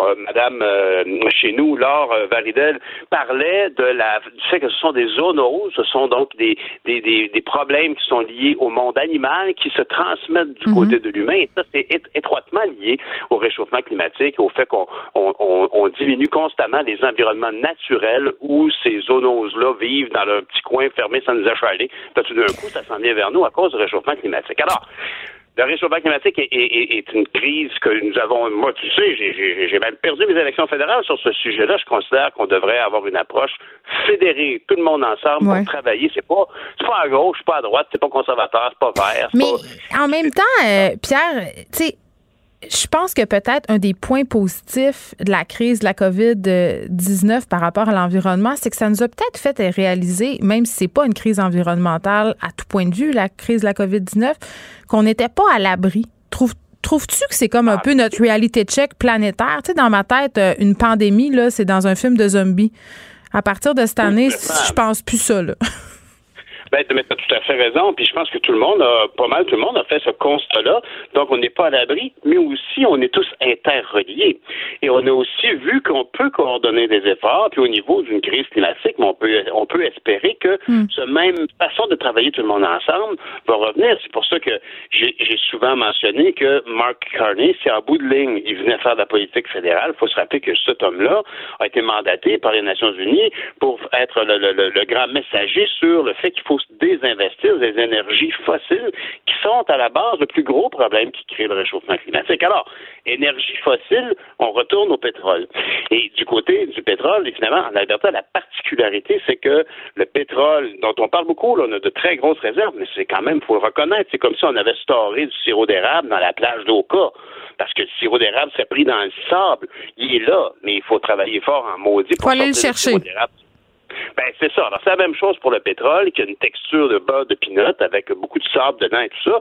Il faut, il faut donc travailler fort. Et pour, quand on dit travailler fort, ben, il faut utiliser de la vapeur. Puis la vapeur, elle est créée à partir des eaux environnantes, mais surtout réchauffée avec beaucoup, en général, c'est avec du gaz naturel. Puis le gaz sur place, il, il, est abondant dans cette région-là du Canada, mais il n'empêche que quand on l'utilise, quand on le brûle, ben là, on, on génère des gaz à effet de serre. Et c'est pour ça que, actuellement, mondialement, les gens s'intéressent de moins en moins au pétrole canadien parce qu'ils savent que c'est un pétrole qui a un coût environnemental, malheureusement, très fort, hmm. très gros, beaucoup plus gros que les autres. Oui, mais quand on parle aux pétrolières, là, Pierre, ils nous disent tout le temps la même affaire. Ils nous disent que c'est absolument possible d'extraire le pétrole du sol et de le faire voyager sans trop avoir d'impact sur les écosystèmes. La première chose ici dans ce que tu dis, c'est que c'est vrai qu'ils nous le disent souvent cette affaire-là, mais la vérité, c'est que c'est important de maintenir la pression parce que l'exploitation des sables bitumineux en Alberta pourrait se faire effectivement de façon beaucoup moins dommageable au niveau de l'environnement. Parce que, par exemple, si on voulait faire bouillir l'eau puis faire de la vapeur qui sépare le sable et l'huile dans les sables bitumineux, ben, si on prenait de l'électricité, par exemple, ben ça serait, il n'y aurait plus de problème au niveau de l'émanation de gaz à effet de serre pour générer la chaleur, ça serait électrique. Alors, mais personne ne s'intéresse à ça parce que les entreprises au Canada exploitent des gisements puis veulent investir le moins possible puis aller chercher hmm. le plus de ressources et d'argent possible. Les redevances pour les Albertains sont très, très, très, très basses. Oui, les Albertains travaillent bien sûr qu'ils travaillent dans les sables bitumineux, mais les redevances, en tant que, tu sais, quand on parlait que Maurice Duplessis va aller le faire du Québec à Saint-Saëns-la-Tonne, des choses comme ça, ben, c'est un peu ça qui se passe au niveau du pétrole albertain dans les sables bitumineux. Alors, il y a très peu de redevances. Toujours est-il que les compagnies pétrolières qui les hmm. exploitent n'ont pas intérêt à se, à se casser le basic, à trouver des méthodologies plus propres, moins, qui me prennent moins d'énergie et donc qui polluent moins, tant que le gouvernement ne fera pas une priorité. Alors, c'est pour ça qu'on on, on, on, doit contester cette espèce de non, non, tout va très bien, les, les sables bitumineux, c'est plus propre que jamais. C'est impossible. Il faut toujours se rappeler. Imagine un, litre de mélasse dans une plage, récupère la mélasse, imagine l'énergie, ben ça, cette énergie-là, hmm. c'est sûr qu'elle va polluer. Tu fais pas ça avec des Legos ou avec la paille. Mais tu sais, regarde, je vais te donner un exemple de chez nous. Moi, je viens du lac Saint-Jean, du Saguenay-Lac-Saint-Jean. Et il y a ce projet, évidemment, par GNL Québec d'un gazoduc qui passerait euh, par ce territoire-là. Tu sais, là-bas, en ce moment, les gens ont besoin de jobs et c'est le cas dans beaucoup de régions du Québec. Ça crée de l'emploi. Tu sais, il y a un groupe Facebook contre GNL Québec à Saguenay. Il y a 16 000 membres, mais le groupe Facebook des citoyens qui sont en faveur que ce projet-là s'installe chez eux et monter jusqu'à 40 000 membres. Tu sais, à un moment donné, je comprends la question de l'environnement, puis je partage tellement tes inquiétudes, mais est-ce qu'il y aurait une façon pour que ces régions-là puissent revitaliser leur économie sans se soumettre à ces compagnies-là? Là, je parle du Saguenay, je parle de GNL, mais je pourrais te parler de l'Alcan au Saguenay. Tu sais, cette région est complètement dépendante de Rio Tinto. Si Rio Tinto s'en va, le Saguenay ferme. Donc, à un moment donné, j'ai l'impression que les régions sont un peu prises en otage, n'ont pas le choix de dire oui, les citoyens, ils veulent travailler et on les comprend. Ben, tu as raison. Puis quand tu dis qu'il faut diversifier l'économie, c'est absolument vrai. Deux points par rapport à ça.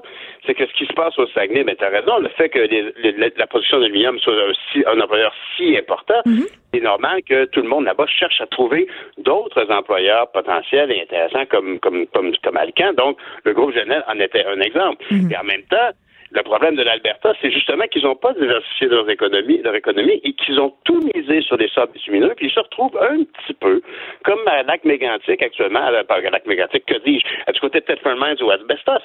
Je veux dire, les gens du côté de Thetford Mines, c'est d'asbestos. Oui, contaminé. Ben oui, oui, contaminé, mais c'est surtout que l'amiante, c'était leur façon de gagner leur vie. Et là, mondialement, on a dit on peut plus faire ça, c'est pas bon, ça crée l'amiantose, les gens en meurent. Ben, ce sont des chose avec ben, c'est ça. Alors ici, l'exploitation des sables bitumineux génère tellement de gaz carbonique et de gaz à effet de serre que la communauté mondiale nous envoie le signal que, écoutez, là, je comprends, mais tant que ce serait pas de méthode plus propre pour sortir l'huile, le, pétrole des sables, ben non, on n'est pas intéressé. C'est pour ça qu'il ne vaut plus rien, ce pétrole-là. Il ne vaut plus rien, puis les États-Unis en sont encore utilisateurs avec le fameux Keystone Excel, puis le, le, pipeline existant. Et nous autres, ici au Québec, qui l'utilisons, euh, c'est correct, je comprends, moi, c'est un pétrole local, mais sa production demeure extrêmement grave. Mais ceci dit, on est loin de notre sujet de départ, parce que le sujet de départ, c'est le transport par pipeline. Alors, c'est très intéressant parce que cette dame-là nous expliquait que on, est familier dans le monde pour ramasser des, des, des, des, dégoulinages de pétrole, puis des flaques invasives et tout ça, puis des, catastrophes comme on voit actuellement à l'île Maurice. On est malheureusement assez habitué à ce genre de choses-là, puis on a développé des techniques pour ramasser le pétrole sur l'eau qui flotte habituellement. Or, celui qui arrive de l'Alberta, il est beaucoup plus lourd. Et il comporte aussi une affaire particulière. C'est comme la nature de ce pétrole-là, le bitume en question, a une texture de beurre de pinot pour le pousser dans un tuyau, dans une paille, il faut le liquéfier. Et le liquéfier avec d'autres produits qui, eux, sont encore sont, très toxiques. En tout cas, ils sont certainement très différents du pétrole d'origine. Alors, la méthodologie pour retirer le pétrole de la nature est différente de ce qu'est l'expertise mondiale en eau salée avec du pétrole normal. Alors, ce qu'il nous a expliqué, c'est qu'en en, recréant des lacs artificiels, ils ont fait des espèces de piscines dans lesquelles ils ont mis l'essentiel, ils ont comme fait un échantillonnage, un exemple de lac avec les sédiments, euh, les petites végétations, etc. Et donc, ils ont simulé un lac, puis dans ça, après qu'ils sont assurés que la composition était très proche d'un vrai lac, ils ont versé, je pense, juste deux litres de ce, du bitume en question dans l'eau. Ils ont fait l'observation, puis ce qu'ils ont constaté, c'est que le pétrole en question coule au fond. Ben, c'est ça. beaucoup plus c'est, vraiment dramatique parce que ramasser du pétrole à la surface, ça fait. Aller chercher du pétrole dans le fond, mais évidemment, là, tu brasses le fond de tous les lacs. Tu ne devrais pas brasser ben, écoute, euh, on, est, on joue aux apprentis sorciers avec la nature et on est en train d'en payer euh, le tribut. C'est ce qui se passe en ce moment. On peut écouter cette entrevue-là fort intéressante avec Valérie Langlois sur le site de Cube Radio. On t'écoute demain matin, Pierre. Non, pas demain, lundi. Ah, je pense tout le temps qu'on. on, est, on est la fin de semaine. On, on fait pas de la radio 7 jours sur 7, nous, nous deux. À lundi. Bon week-end, Geneviève. Pour elle, une question sans réponse n'est pas une réponse. Geneviève Peterson. Cube Radio. Varda Étienne, es-tu là? Bien sûr. D'habitude, d'habitude, une petite musique, puis là, il n'y avait pas de petite musique. Qu'est-ce qui se passe? J'attendais ça impatiemment pour faire mon introduction de princesse que je suis. Ben, je sais, je suis déçue. Les gens en régie te présentent euh, leurs excuses et on va la faire jouer pour se faire pardonner. Le, commentaire de Varda Etienne. Une vision pas comme les autres. Mais j'aimais ça, euh, t'incanter comme si t'étais un fantôme. Varda Etienne, es-tu là? tu sais, comme quand on jouait à Marie-Blanche, qu'on était oui. petite. T'es apparu. Ça fait tellement peur. Allô, Geneviève. Bon vendredi, c'est le week-end. Oui, je sais. Euh, il faut que je m'en rappelle. J'arrête pas de dire à demain euh, à tous mes collaborateurs. Donc, si je te dis à demain tantôt, pardonne-moi à l'avance. Viens chez vous demain, si tu veux. Euh, ben écoute, j'ai plusieurs tâches ménagères. On fait un petit party Tupperware. On dirait que je veux pas. J'en ai beaucoup déjà des Tupperware. les gens trouvent que je dépense beaucoup d'argent en intellifrais, mais ça, c'est un autre sujet.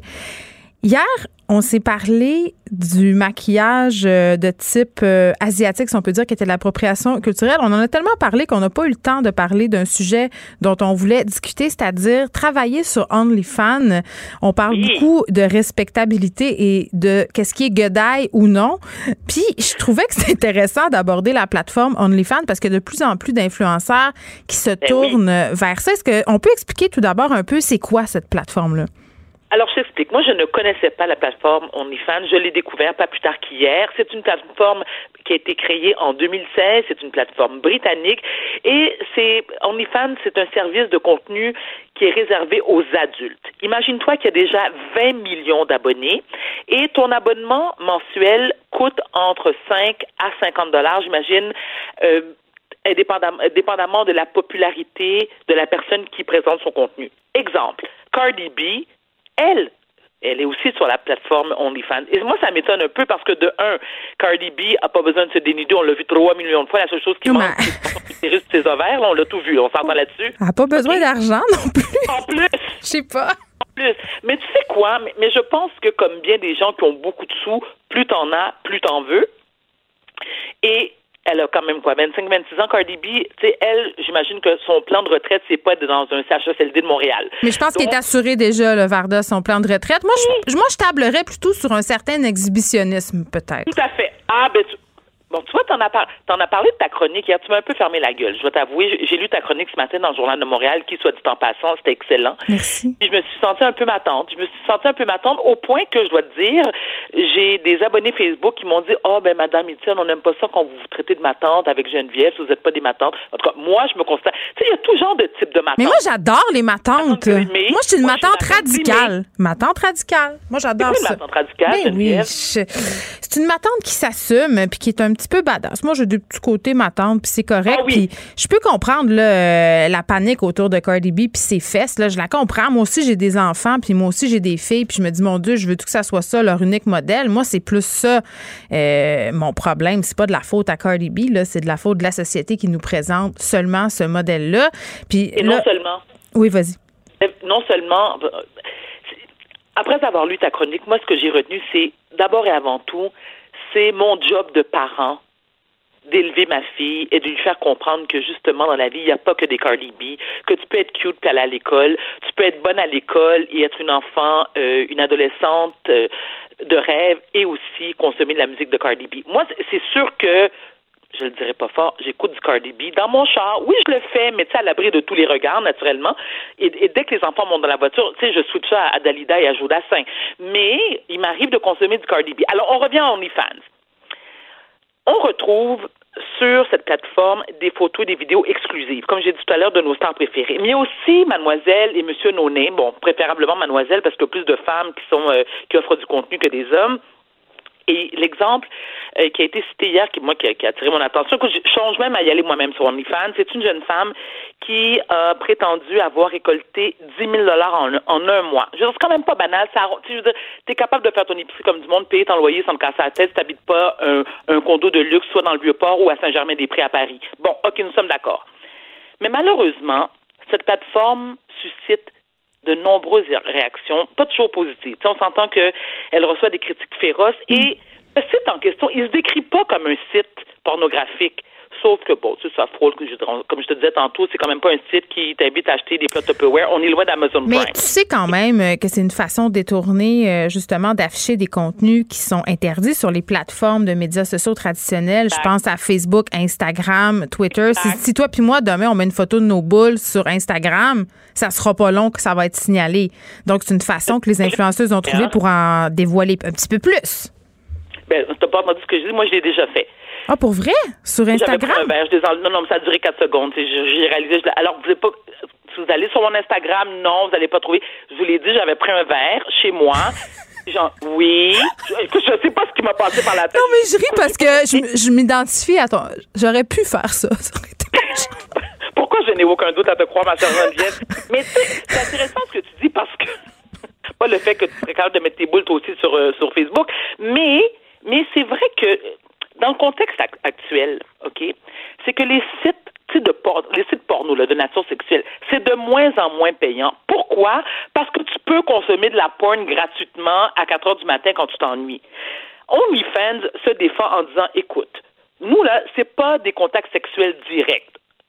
Donc, c'est fon- contact génital. c'est fondamental. Puis aussi la question du consentement. Les personnes qui sont sur OnlyFans, voilà. elles sont là de plein gré, tu sais. Et moi, c'est là où je me dis, ben alors ça dérange, ça dérange qui? Si t'es une personne seule, Geneviève, puis après avoir mangé ton sac de chips, puis t'as calé ton 2 litres de coke, il est 2 heures du matin, puis tu t'emmerdes, t'as pas quelqu'un avec qui jouer aux fesses la nuit, tu fais quoi? T'as envie de parler à quelqu'un? T'as pas envie nécessairement d'appeler un 866 en ligne parce que t'es pas déprimé, t'es pas suicidaire. Tu veux juste jaser avec une fille qui va te dire, écoute, t'es cute, puis regarde mes seins, puis j'ouvre mes jambes. Je veux dire, entre deux adultes consentants, il y a où le problème? Moi, j'en vois pas la vérité. Ben, je pense que ça. vraiment une tempête dans un verre. Le problème, je pense que ce qui dérange les gens, c'est cette façon assumée dont les femmes s'exhibent et surtout la monétisation du corps de la femme. On a un exemple, tu me parlais de cette fille qui avait gagné 10 000 en un mois. Moi, je vais te parler de Lisanne Nadeau, qui est une influenceuse québécoise très, très populaire, une YouTubeuse. Exact. inscrite sur OnlyFans. Et c'est drôle ce que tu as dit sur Cardi B au début. Tu as dit, je sais pas c'est quoi l'intérêt de voir Cardi B nue parce qu'on on a vu déjà tout son corps. On s'entend, là, là, souvent un fil de soie, un foie dentaire, euh, dentaire entre les, entre les fesses, là. On- Ça laisse pas grand place à l'imagination. C'est quoi que j'ai d'intérêt à les payer pour l'avoir au complet? Lisanne Nadeau, un peu la même affaire. Beaucoup de photos d'elle sur son compte Instagram, très, très explicite. Là, le maillot, justement, euh, qui passe juste à la bonne place, un pouce de large. Elle a fait environ 82 000 US en un mois. Tu sais? Eh oui. Eh oui. Puis à un moment donné, ben, parce que elle, l'objectif de tout ça, c'était une expérience sociologique qu'elle disait. Elle voyait jusqu'où, elle voulait voir jusqu'où ça allait se rendre. Puis elle a arrêté de dévoiler les montants au bout d'un certain temps parce que c'était indécent. Ça a monté encore plus que ça et elle a effacé tous ses posts par la suite. Elle a dit écoutez, euh, je reçois beaucoup de messages, euh, ça devient un peu inconfortable, donc je vais arrêter de divulguer les montants. Mais elle, a- elle a vraiment euh, engrangé beaucoup d'argent et c'est peut-être là où moi, mon côté, ma tante embarque. Parce que, évidemment, quand tu es une jeune femme de 18-19 ans, libérée sexuellement, puis tu dis, ben écoute, moi, si je pourrais être sur OnlyFans, puis euh, arrêter de travailler, puis faire 100 000 par mois. Moi, c'est le, voilà. le- vendre le rêve, c'est peut-être là où moi j'ai peut-être un petit bémol et c'est là que nous, euh, comme tu le disais, notre job embarque, c'est-à-dire de présenter peut-être à nos filles l'envers du décor parce qu'évidemment, il y a des photos d'elles tout nues sur Internet qui vont circuler jusqu'à la fin des temps. Peut-être que ça dérange pas, mais il faut être conscient des conséquences de ce geste-là que de s'exhiber de la sorte. Mais ce qui me fait sourire, Geneviève, peux-tu me répéter, parce que je vais être sûre de bien avoir bien entendu? Le montant? Non, non, le montant, je m'en fous. Alors, non, je m'en fous. Qu'est-ce que Lisa Nadeau, elle prétend que c'était pour une étude sociologique? Mais en fait, elle voulait voir. Elle prétendait pas. Elle disait, je suis curieuse de savoir. Parce qu'elle avait vu des influenceuses américaines engranger oui. vraiment beaucoup d'argent. Puis elle dit, je serais curieuse de savoir, moi, comment je réussirais à ramasser si je m'inscrivais sur la plateforme OnlyFans. Et ça a commencé. Écoute, je pense que 24 heures euh, euh, plus tard, elle avait déjà 20 000 Tu sais, elle a pensé elle avait anticipé un montant, elle s'était dit je vais faire 30 000 Euh, Elle a mis ses réglages à 20 dollars par mois. Donc tu disais tantôt là qu'il y avait un membership par mois, elle c'était 20 C'était 20 tu payais 20 puis tu pouvais voir euh, Lisanne Nadeau dans son plus simple appareil, puis elle, elle se faisait 16 dollars sur ce montant-là. OnlyFans prend une cote, comme on dit en bon français. Bien sûr. Et voilà, 82 000 dollars US plus loin, soit environ 112 000 dollars canadiens. Eh bien, elle a dit, je vais juste arrêter de dévoiler les montants. Puis il y avait des preuves à l'appui. Là. Elle postait en ligne euh, des screen captures de son relevé OnlyFans. Donc, c'est vérifié. là. Je suis pas en train d'inventer des chiffres. C'est excessivement lucratif. Et oui, ça dérange les gens, puis ça dérange l'industrie de la porno. Puis ce qui, je trouve ça intéressant, ce que tu dis, ça a fait mal à l'industrie de la porno. euh, l'avènement des influenceurs, des influenceuses, parce que ces femmes-là, tout d'un coup, prennent le contrôle, n'ont plus besoin de plateformes d'intermédiaires, se font des sites, ils disent, hey, j'en ai pas besoin, moi, de, euh, de Doxel, puis de tous ces Dorcel et tous ces marques-là. Je vais faire ma propre porn et ça marche et ça engrange des milliers de profits et ça dérange. Mais tu sais quoi, la, question qu'il faut se poser, tu sais, Geneviève, on a tous été jeunes et fringants et fous, mais tu vieillis à un moment donné. Et à quel point tu veux... Mais Tommy, on tu viens de me le- dire que tu as mis tes boules sur Facebook deux secondes. À quel âge on arrête de faire ça? Attends, mais attends, je te l'ai dit. Attends, j'ai dit deux secondes, pas deux minutes, pas deux heures, deux secondes. Et mon excuse était que j'étais en état d'ébriété dans mon sous-sol. Écoute, je, je l'ai enlevé, là. Mais Oui, mais t'avais quel âge, j'ai ma question? À partir de, de quel âge on devient trop vieux pour faire ça? Attends, Est-ce que je peux me confesser? Parce que c'est vendredi confession? Vas-y. Moi, je me dis, là, tu sais, je suis une matante grimée maintenant de presque 48 ans de. Brossard, de Brossardville. Mais je suis convaincue que si j'avais 22, 23 ans en 2020, ah, ta boy, attache ta tuque. Non, non, mais moi, je serais Tu serais une guedaille des internets? Hein, une, une, attends, une triple godaille, je serais, attends, je serais une godaille au carré, là. Ah, moi aussi. Ben non, moi, je dirais, ben non, non, non, non, oublie ça. hein. Écoute, je veux dire. Mais boude pas ton plaisir. Pars-toi un OnlyFans Varda Étienne. Je vais attendre ça. Mais je vais présenter quoi, mes tomates du verger? Ben, je te laisse te penser à ça pendant la, la fin de semaine, puis reviens-moi lundi avec un, un mood board. Étienne, Puis- merci. Puis, puis, puis, puis avec l'argent que je vais avoir gagné en fin de semaine. Ben oui. Oui! On va pouvoir aller magasiner. On se retrouve lundi. Bon week-end, Jeanne. aussi. Geneviève Peterson. Une animatrice pas comme les autres. Cube Radio. On poursuit notre discussion sur l'hypersexualisation. Depuis que j'ai fait ma chronique euh, ce matin dans le journal de Montréal, je reçois quand même euh, quelques courriels. Beaucoup. OK? Je vous beaucoup. je ne les ai pas comptés, mais plus que d'habitude, mettons. De personnes qui sont complètement outrées parce que je dis que Cardi B n'est pas vulgaire, qu'elle n'est qu'un symptôme, qu'on doit euh, se pencher sur le problème dans sa globalité. Autrement dit, que l'hypersexualisation n'est que l'arbre qui cache la forêt. Puis vraiment, là, des courriels de, de religieux, là. pour me dire que je vais aller en enfer euh, que je ne sais pas faire la différence entre le mariage catholique et les baises anonymes dans les toilettes publiques. Euh, on a même écrit à mon chum hein, pour euh, lui dire de me répudier au plus vite, d'arrêter de fréquenter une femme de mauvaise vie. Bref, je suis une succube des enfers et j'irai en enfer, probablement aux côtés de Cardi B. Mais toujours est-il que l'hypersexualisation, c'est un sujet dont on parle depuis quelques années.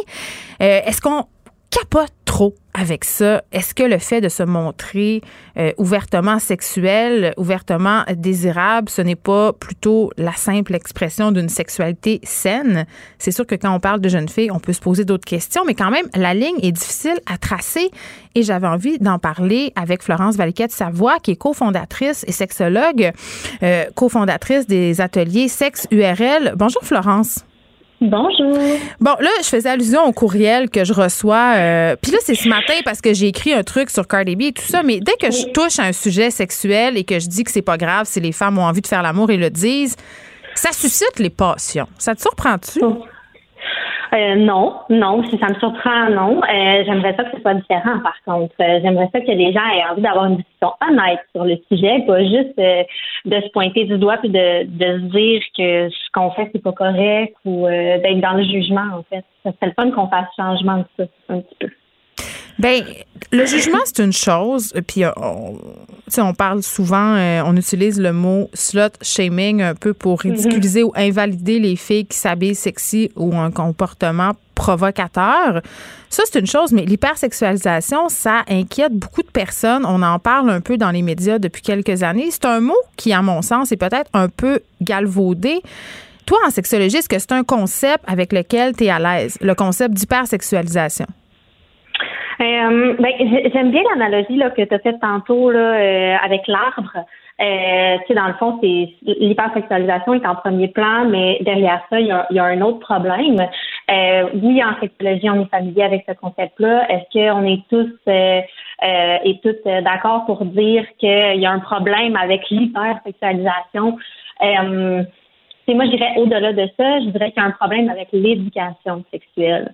Euh, puis que découle de ça, du fait qu'il n'y a pas ou très peu d'éducation, ben euh, des images qui sont hyper sexualisées mm-hmm. ou euh, des clips qui sont hyper sexualisés, etc. Mais le problème pour moi, c'est pas tant les clips et ça prend sa source dans le manque d'éducation. Donc, c'est là que moi, je trouve que les sexologues ont un rôle à jouer puis qu'on a plus quelque chose à dire. Mais tu sais, Florence Valiquette Savoie, je me dis. Bon, euh, il y a des vidéos, il y a des images sans arrêt, il y a la question des médias mm-hmm. sociaux aussi. Euh, les gens, ce qui ont peur, au fond, c'est que les jeunes filles, parce qu'on cible principalement les jeunes filles, reproduisent ces comportements-là. On dirait que c'est ça la seule peur. C'est ma fille, va-tu devenir une petite putain? Je m'excuse, mais c'est quand même ça. Oui, je comprends, mais en même temps, là, si on reprend le clip là, de Cardi B puis de Megan Thee Stallion, puis toutes les paroles qu'il y a là-dedans, là, oui, c'est sûr qu'on peut dire que c'est quelque chose qui est très explicite sexuellement, mais en même temps, pour une fois, on a deux femmes qui sont là et qui très clairement parlent de leur sexualité et mhm. disent ce qu'elles veulent faire et ce qu'elles veulent recevoir. Donc, il y a aussi tout cet aspect-là qui est super intéressant. Est-ce que c'est explicite? Oui. Est-ce que ça peut être choquant? Oui. Mais est-ce que nécessairement c'est 100% négatif? Non, parce qu'on a aussi une représentation des femmes qui euh, sont actives par rapport à leur sexualité, qui reprennent un pouvoir sur leur sexualité. Puis évidemment, quand on parle du plaisir féminin, euh, de l'angle de ce que les femmes veulent explicitement dans leur sexualité, mais là, ça devient un problème parce que le public visé par euh, ces vidéos-là, mais c'est plus euh, l'homme. Donc, euh, la femme parle pour elle-même, la femme vit sa sexualité pour elle-même. Mais en même temps, en même temps, tu es consciente, Florence, qu'il y a une certaine tranche du mouvement féministe qui dit que c'est simplement des femmes qui ont internalisé les standards du patriarcat. C'est-à-dire que si elles se présentent comme ça à la face du monde, c'est qu'ils sont sous l'emprise de ces standards-là, pas parce qu'elles sont libres de. Oui, je suis consciente que cette tranche-là du féminisme existe. Est-ce que je suis d'accord?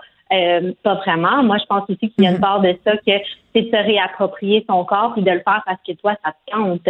Donc, euh, danser de cette manière-là, ça peut à la fois être oui parce que euh, je, je, veux correspondre et, plaire à, à, à, la société, mais ça peut être aussi euh, parce que moi, ça me plaît. Puis je pense que l'un n'empêche pas l'autre, et je pense que les deux peuvent exister. think Ben, on est dans des nuances de gris, en fait. Ben oui, puis tu sais, je disais dans ma chronique euh, que peut-être le problème, en fait, aussi, là, tu parles d'éducation. C'est sûr que comme parents, mhm. puis je viens d'en parler avec Varda, on a une responsabilité de discuter avec nos jeunes filles puis nos jeunes hommes aussi de ce que ça leur mhm. fait de voir ces images-là. Mais moi, mon problème, euh, puis honnêtement, j'ai pas beaucoup euh, de problèmes avec les femmes qui s'exhibent. Ça me dérange pas tellement. Ce qui me dérange peut-être, mhm. c'est l'absence de diversité, un corporel, deux de modèles. je trouve qu'on est devant une culture très uniformisée. Euh, puis j'ai la seule crainte que j'ai, c'est que mes filles soient, soient sous l'impression que la seule façon d'exister dans l'espace public, c'est par leur corps. Moi, c'est ça qui me fait un peu plus peur. Puis oui, j'entends cette crainte-là, je la trouve intéressante. En même temps, je pense qu'en tant qu'éducateur, en tant qu'enseignant, en tant que parent, on a un rôle à prendre, puis justement de, de s'assurer que nos enfants, que nos jeunes n'auront pas uniquement ces modèles-là, parce que est-ce que c'est vrai que euh, les seuls modèles, bon, on peut parler des modèles de corps, donc est-ce qu'il y a juste des corps minces et blancs, euh, ça mm-hmm. c'est une problématique en soi, mais est-ce qu'il y a aussi des corps qui sont juste dénudés, euh, ça, ça peut être une autre problématique, mais on a plein de femmes sur euh, différentes plateformes qui sont hyper intéressantes. Là, tu sais, je pense à, je sais pas si tu connais euh, Florence Gavin, qui est euh, très présente sur Instagram, qui est mm-hmm. vraiment, qui a vraiment une approche body positive, qui est une alliée. Tu sais, ces, ces personnes-là existent en politique. On a Alexandria Ocasio-Cortez, qui est elle aussi un modèle. Donc, tu sais, c'est de voir est-ce que nos jeunes ont accès aussi à ces. Mais elles ne font pas partie de la culture populaire. Elles sont pas à MTV, ces mm-hmm. femmes-là. Elles ne sont pas sur les affiches. Mais je, suis d'accord avec ce que tu dis. Puis je pense aussi qu'on s'attaque aux mauvais problèmes quand on s'attaque à Cardi mm-hmm. B, qui n'est qu'un symptôme après tout. Il y a un produit de son milieu, de son époque. Mais comment on mm-hmm. fait comme parents? Qu'est-ce qu'on dit? Comment on peut s'y prendre? Ben, je pense que c'est en fait de, de créer le moment pour avoir la discussion. Donc, euh, tu sais, si on, pourquoi est-ce qu'on regarderait pas ce clip-là avec notre enfant? Euh, pourquoi là, il y, a, une grosse polémique en ce moment aussi sur le film Cutie ou Les Mignonnes. Là. Euh, donc en fait, c'est des, des préadolescentes euh, dans les cités en France, si j'ai bien compris. Le film n'est pas encore sorti, c'est juste la bande-annonce. Mais euh, ben, puis là, ce serait trop sexualisé pour des préadolescents. Mais c'est que c'est des jeunes filles de 11 ans qui twerk et je pense que comme les gens ont cette idée assez préconçue et très sexualisée du twerking, ça a soulevé l'ire et l'opprobre. Mais j'en parlais justement ce matin avec Benoît Struzac puis on se disait un peu peut-être une erreur marketing de la part de Netflix mhm. d'avoir misé là-dessus sur le poster, mais n'empêche que c'est quand même un enjeu auquel les parents font face. Je pense que regarder, s'asseoir, discuter de ce que ça leur fait de voir les images comme Exactement. ça. Puis, tu sais, pour en revenir au fameux côté euh, hyper sexualisation, sais, mm-hmm. on est dans cette idée que les jeunes sont davantage délurés qu'avant puisqu'ils ont accès à toute cette porno, toutes ces images. Est-ce que c'est vrai? Puis est-ce qu'on en parle avec eux? Qu'est-ce qu'ils nous disent de ça, eux, l'hypersexualisation? Euh, ben, moi, c'est toujours quelque chose que je, je, honnêtement, je les connais pas les statistiques par cœur, mais j'ai l'impression que. Mais tu leur parles aux jeunes, toi? Oui, je leur parle aux jeunes. Puis, tu sais, je veux dire, eux, ils peuvent pas se projeter dans le avant ce qu'ils vivent, eux, présentement. Puis, eux, leur réalité, c'est leur réalité en ce moment. Puis, est-ce que eux, ils trouvent que c'est hyper sexualisé? Non, je veux dire, c'est juste ça qui existe. C'est comme ça, c'est TikTok. Euh, les, les danses qu'ils font, c'est les danses qu'ils font. Les danses que nous, on faisait, c'est les danses que nous, on faisait. Florence Valiquette, Savoie. Oui, mais en même temps, moi, je l'ai regardé, j'ai fait l'exercice, OK? J'ai regardé le vidéoclip de Cardi B avec ma fille et je me suis mis à, je me suis mise à danser comme elle et ma fille a dit Maman, arrête immédiatement. Je suis malaisée, c'est indécent. Fait que là, je dis Ah, donc c'est sexuel? Mais pour nous, oui. Mais je pense que pour nous, les femmes de notre âge à nous, je pense que les deux, on a entre 30 et 40 ans. Oui. Euh, je pense que nous, c'est, ça ne nous correspond pas à nous, mais que elles, c'est leur génération, c'est leur truc à elles, tu comprends? Ou à eux, le même. Tu sais, pense pas que, euh, que moi, j'aille faire ça devant mon enfant. Oui, ça peut lui créer un malaise, mais en même temps, c'est le contenu auquel eux, ils ont accès, que nécessairement, ils vont le reproduire. Puis là aussi, c'est de, tu sais, on, peut se poser cette question-là. Je veux dire, ils sont pas, ils ont du jugement aussi, ces ados-là, là. C'est souvent ça qu'on oublie. C'est souvent ça qu'on oublie. Puis souvent, on ne les implique pas dans la discussion et c'est ça qui est problématique. Fait que t'es en train de me dire que j'aurais dû inviter une adolescente à me discuter de l'effet de, de Cardi B sur sa psyché. Mais c'est vrai. T'as raison. On devrait leur donner davantage la parole puis arrêter peut-être d'essayer de, régler le sort du monde sur leur dos. Florence Valquette, sa voix, merci, cofondatrice d'Atelier sexuel, sexologue. Merci beaucoup de nous avoir parlé. Ça fait plaisir. Bonne fin de journée. Bonne journée. Le, commentaire de François Lambert, un dragon pas comme les autres. François Lambert, salut. Salut, comment ça va? Ça va bien. J'ai envie de te demander si tu l'aimes, toi, Cardi B. Euh, c'est pas tellement mon genre. Parfait, ça répond à ma question. Peux-tu me parler de Ginette Renault, Jean-Pierre Ferland, Michel Sardou? Ah, comment? Tu peux-tu être plus la caricature de toi-même? Là, tu me niaises. C'est sûr que tu écoutes d'autres musiques que ça. Je n'ai rien contre ces grands de la chanson. Je les écoute moi-même, mais je suis certaine que ton spectre musical est pas mal plus développé que ça. Ceci dit, ben c'est pas de ça dont on se parle aujourd'hui. On va s'en aller complètement ailleurs. Cette affirmation de notre ministre de l'Économie, le bon Pierre Fitzgibbon, qui souhaite fournir les données médicales des Québécois aux pharmaceutiques pour les attirer ici, il a même été jusqu'à dire que c'était winner. Et moi, quand je l'ai entendu dire ça, je me suis dit en mon fort intérieur, pas sûr. Ben, Geneviève, honnêtement, euh, je sais pas quelle mouche l'a piqué pour aller dire quelque chose comme ça. On a encore euh, en mémoire les vols de données des jardins. On a Cambridge Analytica aux États-Unis, mm-hmm. quand même avec Facebook, qui avait fait sur le, ben les, données empruntées. Euh, mais qu'est-ce qu'ils vont gagner en ayant accès à nos données? Et le mot que Pierre Fitzgibbon aime toujours utiliser, et moi ça me fait grincer des dents ce mot-là, l'intelligence artificielle.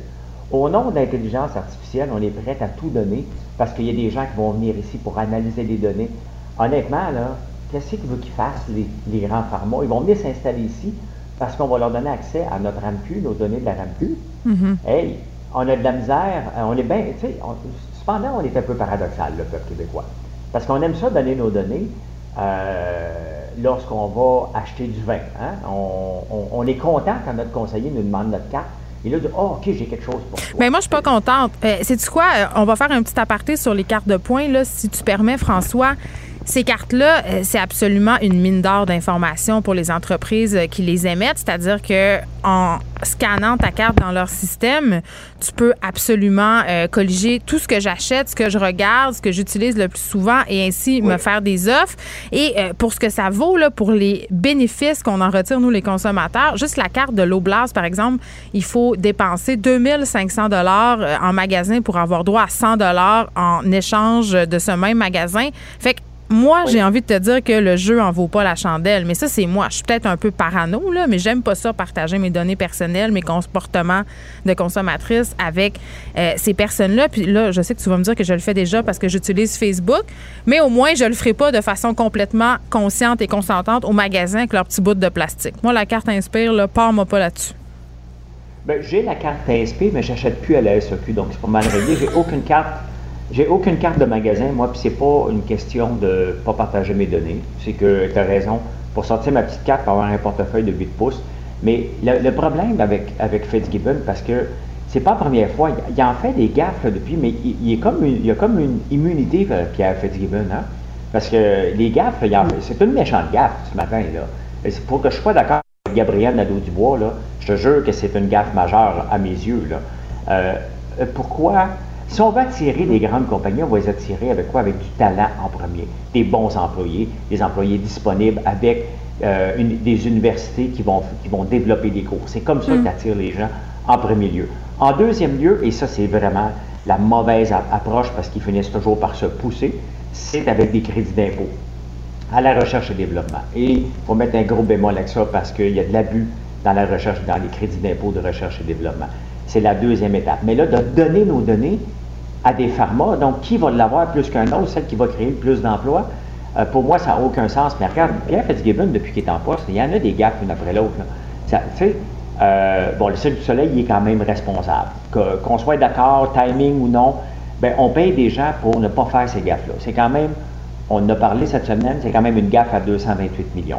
Ensuite de ça, il y a le 30 millions qu'il a mis dans le ballon dirigeable. Ça ressemble à Clotaire, ça, le fameux Clotaire. Euh, Clotaire Rapaille, qui avait fait. Euh, qui, on avait engagé à fort prix pour faire l'image de marque de la ville de Québec. Et oui, puis je ne suis pas capable, à toutes les fois que je vais fouiller cette nouvelle-là de grosse montgolfière, puis je regarde le français nous essayer de nous vendre son gros ballon dirigeable que personne ne veut dans le monde, et nous, on est allé mettre 30 millions là-dedans, mais c'est encore Pierre Fitzgibbon. Mais moi, ce qui me fait capoter, François, dans son affirmation, c'est le prétexte que ça va faire avancer la science. Pour moi, là, ce que ça veut dire, faire avancer la science, c'est que ça va être surtout très payant pour les pharmaceutiques. Puis juste pour qu'on soit euh, à la même place, là, Pfizer, l'une des plus grandes compagnies pharmaceutiques du monde. Et là, on a des petits problèmes de son, mais on va essayer d'arranger ça pour vous. Euh, Pfizer, j'allais dire, a généré seulement l'an dernier 51 milliards de dollars de profit. Donc, ces gens-là, euh, c'est pas du petit change qui brasse. Et évidemment, les amener chez nous, c'est très payant. Et je sais pas ce que toi t'en penses, mais à chaque fois qu'on discute euh, de cet enjeu-là des données personnelles, l'argument qui revient souvent, c'est écoutez, nos données personnelles. Puis tu l'as dit tantôt, tu as fait référence à Desjardins, tu as fait référence euh, à Equifax, les, les différentes compagnies qui ont eu des fuites de données. Mais nos données personnelles circulent de toute façon, donc c'est pas grave. T'en penses quoi? Bien, c'est pas grave, mais là, il y a une différence entre ce qu'on veut donner, ce qu'on accepte, et euh, ce, que, ce que le ministre dit qu'il va attirer des gens puis au nom de l'intelligence, l'intelligence artificielle, de remarquer, le remarque bien à partir d'aujourd'hui, il met dans tous ses textes. Et ça, c'est dangereux parce que, regarde, moi, je me suis lancé en affaires en l'an 2000, ça fait 20 ans. Et en 20 ans, il y avait la business intelligence qui existait, qui hmm. était le buzzword de l'année. Euh, bah, puis, regarde, on est rendu, on l'a juste changé pour intelligence artificielle. L'intelligence artificielle, des fois, il mélange même un fichier Excel avec trois formules là-dedans. Il ne faut pas capoter, là. Tu sais. Euh, ça n'a pas de sens. Ça n'a pas de sens qu'un ministre garoche ça euh, dans une conversation à brûle pour point. Il en fait des gaffes, Pierre Fitzgibbon. Il, il garoche le mot intelligence artificielle à toutes les maudites phrases pour attirer des gens. C'est pas comme ça que ça fonctionne. Je l'ai dit quand on Mais ben, pas, je comprends pas. Euh, peut-être, attends, là, faut faire attention. Là, je pense pas que Pierre Fitzgibbon pensait que ça allait être très winner, justement, de dire que c'était winner de donner des données personnelles, euh, de l'information très, très sensible. On parle de données médicales à des compagnies qui sont déjà surpuissantes. Je pense pas qu'il pensait que ça allait passer comme du beurre dans le poil. C'est impossible. Tu peux pas. Ben, il est épais? Ben, tu peux pas dire. Ben, il a, il a échappé solide. Et où, que j'ai un problème avec la déclaration des partis d'opposition, c'est qu'ils disent qu'ils pensent comme un businessman. Je m'excuse, j'en suis un, le businessman, si on veut le dire en anglais, et je ne pense pas comme ça. Je pense que c'est euh, euh, extrêmement dangereux, cette déclaration-là. Puis c'est sûr qu'il va être obligé de revenir, ou François Legault va falloir qu'il fasse une sortie pour dire c'est pas ça qu'il voulait dire. C'est pas la première fois que François Legault est obligé de remettre à. On passe la mop en arrière. Non, non, ça fait plusieurs fois. Donc, combien de fois qu'il va avoir l'immunité, Pierre Fitzgibbon? Mais si moi, je faisais... qu'il livre quelque chose. Je faisais... À date, il n'a pas rien livré, là. Moi, je faisais le parallèle avec euh, un peu le scandale autour des pesticides. Les compagnies euh, qui vendent euh, à la fois les graines et à la fois les pesticides, à un moment donné, ça sent le conflit d'intérêts. Et moi, ça, tout de suite, quand j'ai lu cette affaire-là, ça m'a fait penser à ça. Je me suis dit, mon Dieu, tu peux pas être le problème, la solution, puis être la même compagnie. C'est un peu le, c'est un peu la porte qu'on est en train d'ouvrir, euh, malheureusement, si on va de ben l'avant, mais l'opposition a réagi vivement quand même. Bien, avec raison. Puis là, tu parles du point où c'était l'agronome Alain Robert qui avait été, qui était un, un, sonneur d'alerte qu'on a congédié. Et tu te souviens de la déclaration du ministre de la Montagne, le ministre de l'Agriculture.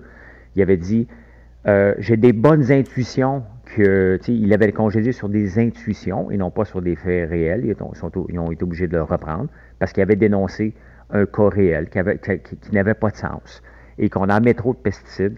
Mais à un moment donné, ce, gouvernement-là, oui, il y a beaucoup d'hommes d'affaires à la tête, mais j'aime encore mieux entendre un Christian Dubé parler comme un curé dans une conférence de presse que d'entendre Pierre Fitzgibbon annoncer à tout, à, des grandes. c'est énorme de donner ça. C'est une question d'aller euh, en, en, voyons pas en référendum, mais il faut consulter les gens là-dessus. Puis moi, je suis mm-hmm. contre la consultation normalement. Mais là, je m'excuse, là. C'est mes données à moi. Puis si je vais faire pipi trois fois par jour, puis je vais voir le médecin, ça me tente pas. Peut-être qu'une pharmaceutique puisse mettre de l'intelligence artificielle pour savoir pourquoi j'y vais.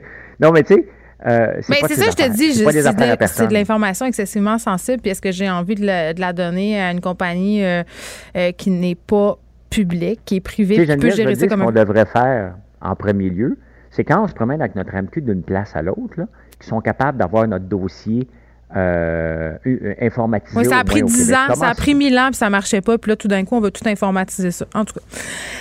ben, puis qu'on arrête, qu'on enlève les fax des hôpitaux, commençons par la base, là avant d'aller trop loin. Avant de se passer bon. Exactement. Euh, parlons d'Uber et Lyft maintenant qui obtiennent un délai pour clarifier le statut des chauffeurs indépendants. Oui, mais euh, l'angle que je veux t'amener, Geneviève, parce que tu sais, je t'en ai parlé, je pense que je t'en ai parlé cette semaine ou j'en ai parlé dans ma tête, ça m'arrive, de me parler tout seul puis de me répondre. Mais euh, Uber et Lyft se sont fait dire en Californie euh, bon, vous n'avez pas maintenant des sous-traitants, vous avez des employés, il y a un lien direct d'emploi. Mhm. Et où je veux t'amener, c'est que le Cirque du Soleil, OK, parfait, il a passé la mop, euh, on a tout perdu, mais il y a des sous-traitants là-dedans, je ne sais pas le nombre, mais il y, a, plusieurs millions qui sont dus à des sous-traitants. Et les sous-traitants, c'est qui? C'est les, les, artistes du cirque qui euh, étaient des travailleurs autonomes. Puis pour être travailleur autonome, il faut, même ici au Québec, c'est la même chose, il faut que tu aies de la liberté de travailler pour qui tu veux. Et moi, ce que je, veux t'amener, le, lien, c'est que ces gens-là ne sont pas payés, bien entendu, sont des créanciers au point de vue de la loi, comme les autres créanciers, donc ils ont tout perdu, alors que techniquement, ils n'étaient pas des travailleurs autonomes, ils étaient des employés du cirque. Parce que s'ils sont travailleurs autonomes, ça veut dire que le matin, ils peuvent faire un numéro avec le Cirque du Soleil, puis l'après-midi, un numéro avec le Cirque Éloise. C'est ça la définition d'un travailleur autonome. Autrement, autrement tu as un lien d'emploi euh, direct et je pense que si j'étais eux, c'est l'angle que j'irais voir un juge pour dire, regardez, on n'était pas travailleurs autonomes. On était payés comme des travailleurs autonomes, mais on était des employés du cirque qui doivent être considérés comme des employés du cirque, ces gens-là. C'est, presque révoltant de voir qu'ils ne sont pas payés parce qu'ils ont un statut, euh, qu'ils ont peut-être voulu, qui étaient peut-être d'accord ou qui n'ont peut-être pas eu le choix, mais ce n'était pas des travailleurs autonomes, c'était vraiment des employés. Mais, OK, mais moi, je c'est peut-être moi qui est naïve, je pensais que les chauffeurs Uber euh, étaient mieux rémunérés, avaient des conditions de travail extraordinaires. C'est un peu ça qu'ils nous ont vendu depuis le début, Uber. Je me trompe? Bien, c'est sûr qu'avec les. Au tout début, c'est certain que les chauffeurs d'Uber faisaient plus d'argent, mais avec les règles un peu partout, étaient obligés de payer les taxes un peu partout, alors qu'ils n'en payaient pas au début, bien, c'est pris dans les poches des chauffeurs. Et, euh, tu sais, moi, quand je prenais le, taxi avec Uber ou un autre taxi, les taxis traditionnels à Montréal sont tout le temps de chialer qu'ils font pas assez d'argent. Et les chauffeurs d'Uber m'ont toujours dit ça va bien, on fait nos horaires, on est heureux. Il euh, n'y a jamais personne qui s'est plaint qu'il faisait pas assez d'argent. Alors que dans le taxi traditionnel, euh, ils le disaient. Mais, euh, puis tous me disaient, tous me disaient, ben, je suis heureux, je fais mon horaire. Donc, si tu es heureux, tu fais ton horaire, puis tu peux aller travailler euh, ailleurs, puis le soir. Oui, il y en avait plusieurs qui se servaient de ça comme un revenu d'appoint, qui faisait genre 10 heures par semaine pour se clairer tant d'argent, puis ils étaient contents. Oui, exactement. Mais là, le juge de la Californie a dit non, non, non, il y a un lien d'emploi, donc vous allez payer les bénéfices, les bénéfices, vous allez payer euh, les vacances, vous allez tout payer comme si c'était des Là, la paye vient de réduire là, parce qu'ils prennent ça à la source. Bien, exactement. Donc, il va falloir que quelqu'un paye ça. Puis Hubert Elif, il dit non, nous, on n'embarque pas là-dedans. Fait qu'il avait décidé de fermer. Là, ils ont eu un sursis. Ils vont aller en cours d'appel avec ça. Euh, donc, c'est à suivre. Mais tout ça pour dire que, pour moi, euh, les employés du cirque qui ne sont pas payés ne sont pas des, ne sont pas des travailleurs autonomes. Ils sont réellement des employés du, Cirque du Soleil euh, qui ont voulu bénéficier de, donc ils ont leur TPS TVQ. Mm-hmm. mais mais ce pas des pas des travailleurs autonomes, c'est vraiment des employés et pour ça, si j'étais eux, j'irais vraiment voir devant un juge pour dire, regardez un peu, on n'était pas des créanciers. Là. Ils vont-tu le faire parce que c'est un maudit paquet de troubles? En tout cas. Ben, c'est 6,6 millions, je pense qu'ils leur doivent. en lisant la nouvelle, en, lisant la nouvelle, j'ai presque sursauté parce que leur représentant s'appelle Gabriel Dubé. Dubois. Bon, là, tu fais une obsession de Gabriel Nadeau-Dubois. on va en parler lundi. On va faire une psychanalyse. François Lambert, merci. Non, non, je trouvais ça drôle. En lisant, je vais faire comme Qu'est-ce que Gabriel Nadeau-Dubois fait là-dedans? Il est de tous les combats. Il est de tous les combats. On te retrouve euh, lundi, François. Repose-toi bien en fin de semaine, puis reviens-nous en grande forme. Bon week-end. Bon week-end. Geneviève Peterson. Elle réécrit le scénario de l'actualité tous les jours Vous écoutez Geneviève Peterson. Cube Radio. Le, le commentaire de Danny Saint-Pierre, un chef pas comme les autres.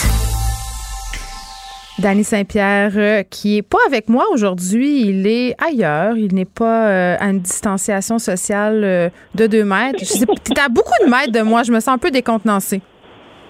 Ben écoute, on n'en fera pas une habitude. Je préfère de loin être avec toi en studio pour te voir la bête quand on dit tout ce qu'on a à se dire. Par contre, je suis ravi de t'entendre. Bonjour. Ben écoute, bonjour, Danny, et je vais t'avouer d'emblée que je suis inquiète parce qu'aujourd'hui, tu veux me parler de PCU, Dani, et moi, je partage ma vie avec un homme qui est obsédé par la PCU. Donc là, je suis comme, sérieux, je sais pas jusqu'à quel point je suis capable d'en prendre encore sur le dossier PCU dans ma vie. Là. Ce sera bref. ben, pas trop bref quand même, jusqu'à la fin de l'émission. Ben, on, va, on peut l'évacuer rapidement et parler d'autres choses. Ceci dit, euh, je sourcille toujours à l'idée de voir cette fameuse PCU se poursuivre. Ben oui. Euh, elle est utile, elle rend service. Elle, euh, elle est au rendez-vous.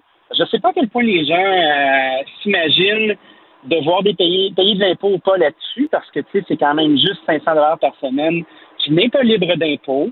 Ça, va faire une sacrée belle surprise à la fin de l'année. Mais quand j'essaie de recruter des gens pour mon métier ou pour toutes sortes d'autres métiers où on voit qu'il y a de la pénurie, puis quand on donne le choix à nos amis de faire veux-tu rester chez toi et faire 500 dollars qui n'est pas libre d'impôt par semaine, ou venir faire de la vaisselle pour moi, ou trier des herbes dans une cuisine chaude, ou faire des gazons, ou faire euh, tous des trucs qu'on considère comme des, euh, des jobs, mais pas des super jobs. Euh, je me dis, oui, ça fait réfléchir. Ben oui, puis c'est drôle quand même parce qu'on dirait que on dirait que quand le gouvernement donne de l'argent, puis là, évidemment, on donne de l'argent pour aider les gens, puis c'est important. Là. Ça, c'est réglé, on le dit. Mais à partir du moment où on a dit ça, on peut aussi se permettre quelques critiques. Euh, on dirait que quand c'est de l'argent gouvernemental, les gens n'ont pas conscience que c'est pas de l'argent virtuel, qu'on peut pas juste imprimer de l'argent. Cet argent-là, il a un coût. On va devoir payer la facture. Elle sera très élevée. Et on dirait que les gens perdent ça de vue parce que la PCU, c'était une mesure transitoire euh, pour qu'on puisse un peu se sortir la tête de l'eau et puis arrêter la courbe, aplanir cette fameuse courbe-là en restant chacun chez soi. Parce qu'évidemment, si le gouvernement avait pas donné des compensations, il y, avait, il y aurait eu bien des gens qui seraient allés travailler quand même. Ça, c'est dit aussi. Mais à un moment donné, on va frapper un mur. Là. Moi, c'est ce qui me fait peur. On continue à la donner, la PCU, on la prolonge, puis les gens, est-ce qu'ils sont tant que ça en train de se chercher un plan B? Je pense que tu as mis le doigt sur quelque chose d'excessivement intéressant. Tant qu'à être payé chez nous ou aller prendre le risque de m'exposer, de travailler dans des jobs qui sont pas si le fun. Tu sais, moi, cet été d'année, je suis allée en vacances dans quelques régions du Québec, puis le staff des restaurants, là, je voyais que c'était pas le même que d'habitude. C'était des gens inexpérimentés, des fois, euh, qui n'étaient pas habitués de faire du service. Les, les restaurateurs paient ce tribut-là en ce moment même. Là ben, non seulement on le paie, mais en même temps, c'est en train de façonner notre métier d'une autre façon. Façonner d'une façon, ça se dit très mal. Euh, ceci dit, on commence à s'habituer à part de personnel. On commence à trouver des façons d'opérer nos restaurants euh, avec moins de monde, avec moins de services, avec moins de choix sur notre menu, avec moins de gens dans nos salles. Puis ce qui m'inquiète, c'est qu'on on n'a jamais vraiment considéré les métiers de la restauration comme étant de vrais métiers. Oui, c'est en attendant. La restauration. C'est en attendant, c'est des job-ins, c'est pas payant, tu fais ça le soir, tu fais ça la fin de semaine. Mais c'est incompatible avec la vie de famille aussi, c'est le préjugé qu'on a. C'est pour ça que la plupart des gens euh, quittent au bout d'un certain temps. Ben, c'est un peu euh, considéré comme des jobs de merde, on va se le dire. Donc, quand tu es passionné de cuisine, admettons, puis tu décides de, devenir cuisinier, ben dans le fond de ta tête, il faut tout le temps que tu te dises Ah ben je fais pas d'argent, mais je vais faire ce que j'aime, c'est artistique, j'ai du plaisir. Puis il y a une vieille idée qui a refait surface quand j'ai réfléchi à ce qu'on avait à dire aujourd'hui, qui était euh, la reconnaissance des métiers de la restauration. c'est un combat qui a été mené au début des années 80 par euh, une cohorte de chefs euh, français, dont Jean-Paul Grapp, qui est un de mes mentors.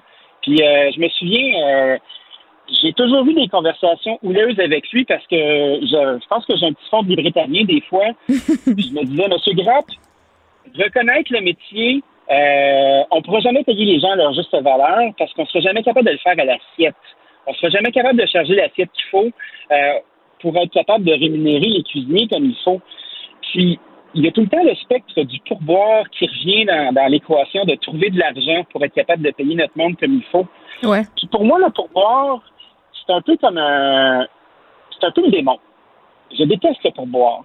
Pas parce que j'aime pas en donner, mais le pourboire isole 15% de la facture euh, du client, sans nécessairement qu'il le voit sur le prix de vente. Donc, c'est une fausse liberté que le client a. Puis, c'est bien fun quand un restaurant va bien, puis ça roule, puis on a du plaisir. Mais quand tu te retrouves à avoir euh, une soirée qui est tranquille, ben c'est comme si tu imposais à ton serveur qui est le seul qui a le droit de toucher au pourboire par ailleurs. Mais il y a plusieurs restaurants, il y a plusieurs restaurants qui partagent maintenant, non? Tu partages aussi un plainte qui vient d'un serveur, peu importe la convention que tu as signée, puis euh, tu vas être pénalisé par les normes du travail parce que tu n'as pas le droit de toucher à ça en tant qu'opérateur. Donc, il y a 15% de la facture qui s'en va au service, mais en même temps, c'est un couteau de double tranchant parce que si ton restaurant ne roule pas, c'est comme si tu faisais partager le risque de ta business, du succès de ta business à ton serveur. Fait que tu payes un salaire minimum avec service qui est des peanuts, qui est 10 et 25 Puis quand ça va bien, ben il va sortir de chez vous avec 200 Quand ça va pas bien, il va sortir avec 10 Je trouve que c'est odieux. Je trouve que c'est réducteur. Je trouve que ça fait profiler la clientèle euh, aux serveurs qui veulent faire de l'argent parce que c'est la seule façon de moduler leur gagne-pain. Puis, je trouve ça vraiment poche. Mais toi, tu serais donc pour qu'on intègre le pourboire euh, au prix comme c'est le cas euh, par ailleurs en France, mettons.